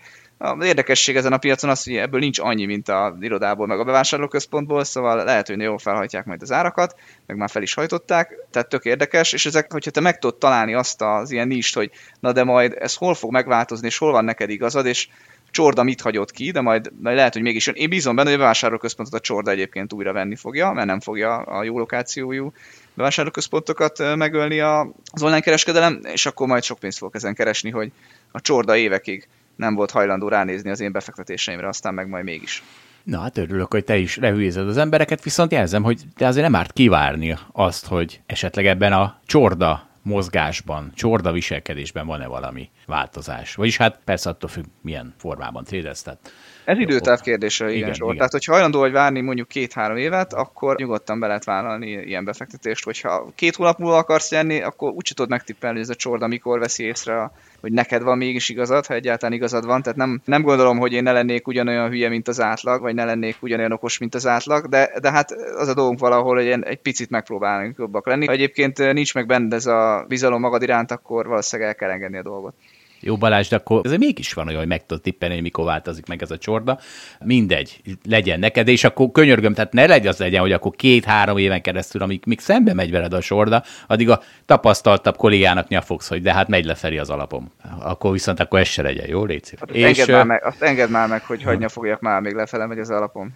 Mindenkinek jár az a kis nyafogás. Na jó van, na figyelj, folytatom ezt a cikket, amit egyébként Varsányi Bence írt, megérdemlő, hogy bemondjuk a nevét, bár Pólót most Pólót nem is küldjél neki Zsolt. Nem tudunk, hát látod, nem engedje a marketing. Na mindegy. De hát nem, neki ugye a, ez a munkája, hogy bekerüljön a neve a Hold After Hours-ba, tehát őt külön nem jutalmazzuk, ezért jutalmazza őt azonnali.hu. Na és akkor elértünk az utolsó fázisához ennek a cikknek, Ugye már arról volt szó, hogy a közvetlen személyes tapasztalata az, ami az embereket befolyásolja. A közvetlen személyes tapasztalat mellett az információs érában viszont már közvetett információ hatása is felerősödik a tömegmédiának köszönhetően. Eddig soha nem látott mértékben férünk hozzá mások személyes élményeihez, ami szintén az absztrakt módon prezentált információ kezelését akadályozhatja, és ezért a média felelőssége most tehát sokkal nagyobb, mint valaha, és akkor is hozzáteszi, hogy mégis vannak olyan hír és véleményportálok, amik már több, mint egy éve a pánik pornóban utaznak. Nekem ez is tetszik ez a szó. És ő a 444.hu-ra gondolt amúgy, de hát a Bloomberg is ilyen. Tehát, hogy ezért nem, nem szabad ezért rámutatni egy portálra, hát gyakorlatilag a portálok 90%-a ilyen. Pánik pornóban utaznak. Hát, jó duma. Na és akkor, ha már pánik pornó, hát itt egy következő cikkünk, ez a borsonline.hu. 260 milliót sikasztott az OTP egyik vezetője, bocsánat, miért folytatott, hogy ez, nem tudom, hogy találtál rá pont a Borsonline ponton, ez Telex is írt róla, meg mindenki, de, de jó. A Borsonline, mi a Borsonline-ról idézzük? Szerintem, szerintem ez ilyen személyes izé, mert a Facebookomon valaki megosztotta, és pont ezt osztotta meg. Nem tudom, hogy ő miért ezt osztotta meg. Ez van. Legalább a Wars Online is bejutott a Hold After Hours. És uh, arról van szó, hogy hát egy, egy egykor fiatal vezetőjéről van szó, és nagyon sikeres vezetőjéről az OTP-nek, aki olyanokat csinált, hogy nem az, hogy valami pénzügyi mahináció, hanem a klasszikus Magyarországon csak állami szinten mm, ö, folytatható korrupció, hogy szépen az OTP-vel kifizettetett olyan szolgáltatásokat, amik bőven túl voltak számlázva, és aztán tartotta a markát, és ugye, de hát ilyen elképesztő, tehát a saját balatoni nyaralójúban töltette az időt általában, ahova mondjuk például az OTP sofőrjével szállítatta minden nap a friss újság, a friss újságot komolyan. Hát ezt nem hiszem, mert még internet sem volt. Tehát, az... Hát figyelj, ha igazán nagy király vagy, akkor a, a sofőröd szállítja az újságot. Hát az jó, csak azért megmutasd, hogy... Aha, értem. Hát hogy jó, hát ez egy sajátságos, és mennyire ünnepel, az, ebben a cikkben is benne, hogy mennyire ünnepelték még fiatal korában, milyen tehetséges, stb. Hát igen, volt, volt, ami ez volt tehetsége. És ugye vicces, hogy tehát, hogy azért ne, nehéz lehet így elítélni szegény bírónak, hogy de hát így Magyarországon így működik az állam. Most őt azért csesszük meg, pedig ők még ugye jót is tett, mert ugye mi történik, hogyha az állami korrupcióról van szó? Hát az bizony az árváktól lopják a lélegeztetőgépre valót, és remélem akkor elég demagog voltam. Viszont ez a ez, az, ez a OTP egyik vezetője, ez, ez viszont Csányi Sándor privát jetjéből szívta le a kerozint, tehát hogy azért kicsit ez jobb, nem, mint a államtól lopni. Hogy érzed, Balázs? Hát, hogy a privát befektetőktől jobb belopni, mint az államtól, mert azért nem csak Csányi Sándor van szó. Szerintem nem jobb, ugyanolyan a mind a kettő. Hát nem, nem teszünk közte különbséget, azért csak, tehát Robi Hood is lopott, és aztán szétosztotta a szegények köz. Hát én most nem tennék különbséget. Egyrészt nem mondanám, tehát én egyébként azt sem mondanám be, hogy a gazdag emberektől jobb lopni, mint a szegény emberektől, bár nyilván ezt az érzést én is értem, meg mindenki átérzi, de, de hogy szerintem itt nem kell különbséget tenni. Jó, hát félsz, hogy, fél, félsz, hogy néhány évtized és te is gazdag ember lesz, szerintem csak az beszél belőled. Hát remélem, remélem. Na jó, hát és akkor ha már, hogy, hogy hogyan működnek az államok, hát van egy másik elég sajátságos állam, és ez Erdogan állama. Balázs, ez hogy működik? Erdogan államában mindig megy mostanában az ígérgetés. Visszautalnék a, még a novemberi hírekre, akkor jött ki a vakcina, meg egyébként Törökországban akkor jelentette be Erdogan, hogy gazdasági reformok lesznek Erdogan már 18 éve van hatalmon, és elég sokszor megfordult. Tehát volt ő a nyugattal, volt ő az oroszok barátja, volt ő a gazdasági, a hagyományos értelembe vett gazdasági reformok barátja, hogy az inflációt le kell törni, volt a gazdasági élénkítés barátja, hogy az inflációval nem kell foglalkozni, tehát ő sokszor megfordult már ez alatt a hosszú alatt, és hát igazából szerintem semmi más nem látunk, mint hogy ez a pör- pörög tovább ez a, ez a játék, amit Erdogán játszik, tehát ugye novemberben volt az, hogy már tényleg nagyon szarul állt a gazdaság, nagyon sokat gyengült a török lira a dollárhoz képest, ami azért nagy baj, mert nekik venni kell egy csomó energiát, meg el vannak adósodva dollárba, tehát nekik ez egy központi kérdés, hogy a devizájuk ne ért, nem értéktelenhet el a dollárral szemben, ehhez képest ez folyton megtörténik, és akkor kirúgta azt hiszem a Nemzeti Bank elnökét, akkor a, a saját veje az magától mondott le, ő volt a pénzügyminiszter, és akkor mondta, hogy na most, most, most az emberi jogokra oda fogunk figyelni, meg, meg letörjük az inflációt, hagyományos értelembe vett szigorú gazdaságpolitikát folytatunk, és, és nem szórjuk a pénzt. Úgyhogy novemberben volt egy változás, egyébként ezt, ezt lekövette, tehát ugye a gazdasági folyamatok is pozitív irányba mentek a, a vakcina miatt, meg még ezek a mondások is, tehát a lira egyébként elég rendesen beerősödött a dollárhoz képest. Most azonban újra problémák vannak, a lira az elmúlt hetekben ismét gyengülésnek indult, Ráadásul a koronavírus azért ott is megtépázta a pártoknak a, népszerű, a kormánypártoknak a népszerűségét, és úgy néz ki, hogy az, az a AKP, ami az Erdogánnak a pártja, talán, talán most áll a legrosszabbul, mióta, e, mióta Erdogán a főnök. 30% alatt is mérik, és, e, és hát eléggé nagy bajba van, hogy két év múlva hogy fogja megnyerni a választást, úgyhogy most megint egy kicsit úgy tűnik, hogy, hogy lép így a nyugat felé, meg így a nyugatosodás felé, hogy bejelenti, hogy ismét foglalkozni fogunk az emberi jogokkal, meg levisszük a parlamenti bejutási küszöböt 10-ről 7%-ra, bár ez állítólag annak teremti meg, a, a, annak ágyaz meg, hogy a szövetséges pártja még így éppen bejutna, tehát a, a szélsőjobbos párt, amely a kormányz még éppen be tudna jutni, de az a párt, ami meg kivált az Erdogán pártjából, és az meg egy ellenfél, az meg már éppen nem tudna bejutni. Tehát tűnik, hogy azért Erdogán sosem teljes szívből áll az emberi jogok és a gazdasági reformok mellé. Hát meglátjuk, hogy mi lesz. Szerintem azért lassan Erdogán el fog bukni. Ez a koronavírus azért biztos, hogy neki is betett.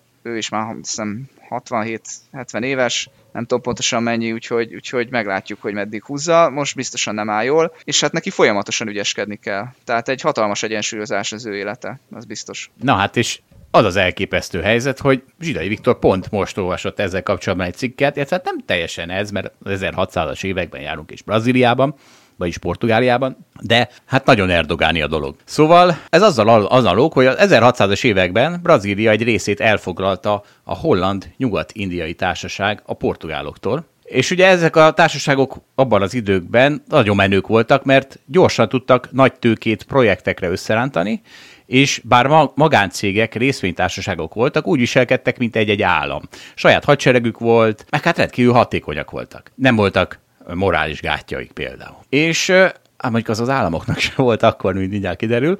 És erre rájöttek a portugálok is, hogy hát bizony ezzel a magántőkével, meg magánúton szervezett hadseregekkel esélyük sincs küzdeni a Brazíliában, úgyhogy ők is létrehoznak valami hasonló társaságot. Tehát még egyszer, ugye ezek a, ezek a hollandiai, nyugat-indiai, meg kelet-indiai társaságok, ezek részvénytársaságok voltak, ezek voltak a világ első részvénytársaságai. És meritokratikus elven voltak irányítva, az került oda, aki a legjobban lőtt az ágyújával, meg ilyen, ilyen hülyességek, amiket az államok nem szeretnek. Na úgyhogy a portugálok létrehozták a Brazília társaságot, csak ez nem egészen úgy nézett ki, mert ők az történt, hogy oda mentek a zsidókhoz, a Portugáliában élő zsidókhoz, hogyha berakjátok a pénzeteket a mi társaságunkba, akkor nem küldjük rátok az inkvizíciót. Majd a király megmondta, hogy hát és ez egy olyan részvénytársaság lesz, ahol részvényesek nem szavazhatnak. A tisztségviselőket a király jelöli ki, mint később kiderült, osztalékot egyszer fizetett, úgyhogy lemásolták a, a, a holland modellt, csak hát eléggé portugál módon, és akkor persze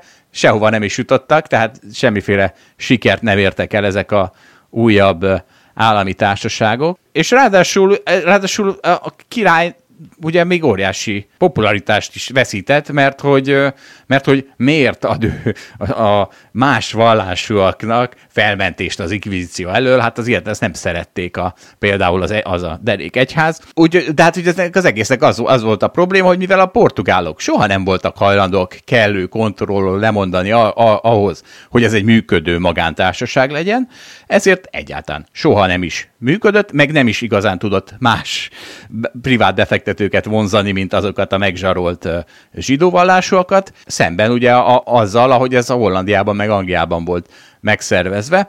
Úgyhogy hát azt kell mondjam Balázs, hogy beszarás, hogy hogy működnek ezek az államok. Azt hiszem lesz miről beszélgetnünk Pogácsa Zoltánnal. Lesz, de egyébként tényleg Erdogán erre tökéletes példa, hogy magas az infláció, meg nem tudom, gyenge a valuta, hát akkor csak be kell beszélni kell egy kicsit az emberi jogokról, meg azt kell mondani, hogy majd gazdasági reformok lesznek. Hát aztán a piac majd megoldja. És akkor be is, be is mondta, azt hiszem, nyilatkozta is novemberben, hogy hát láthatóan a piac nagyon jól reagált a, mondásainkra. Tehát ő így, így megszokja, hogy, hogy azzal, hogy dumál, azzal, azzal lehet hatni.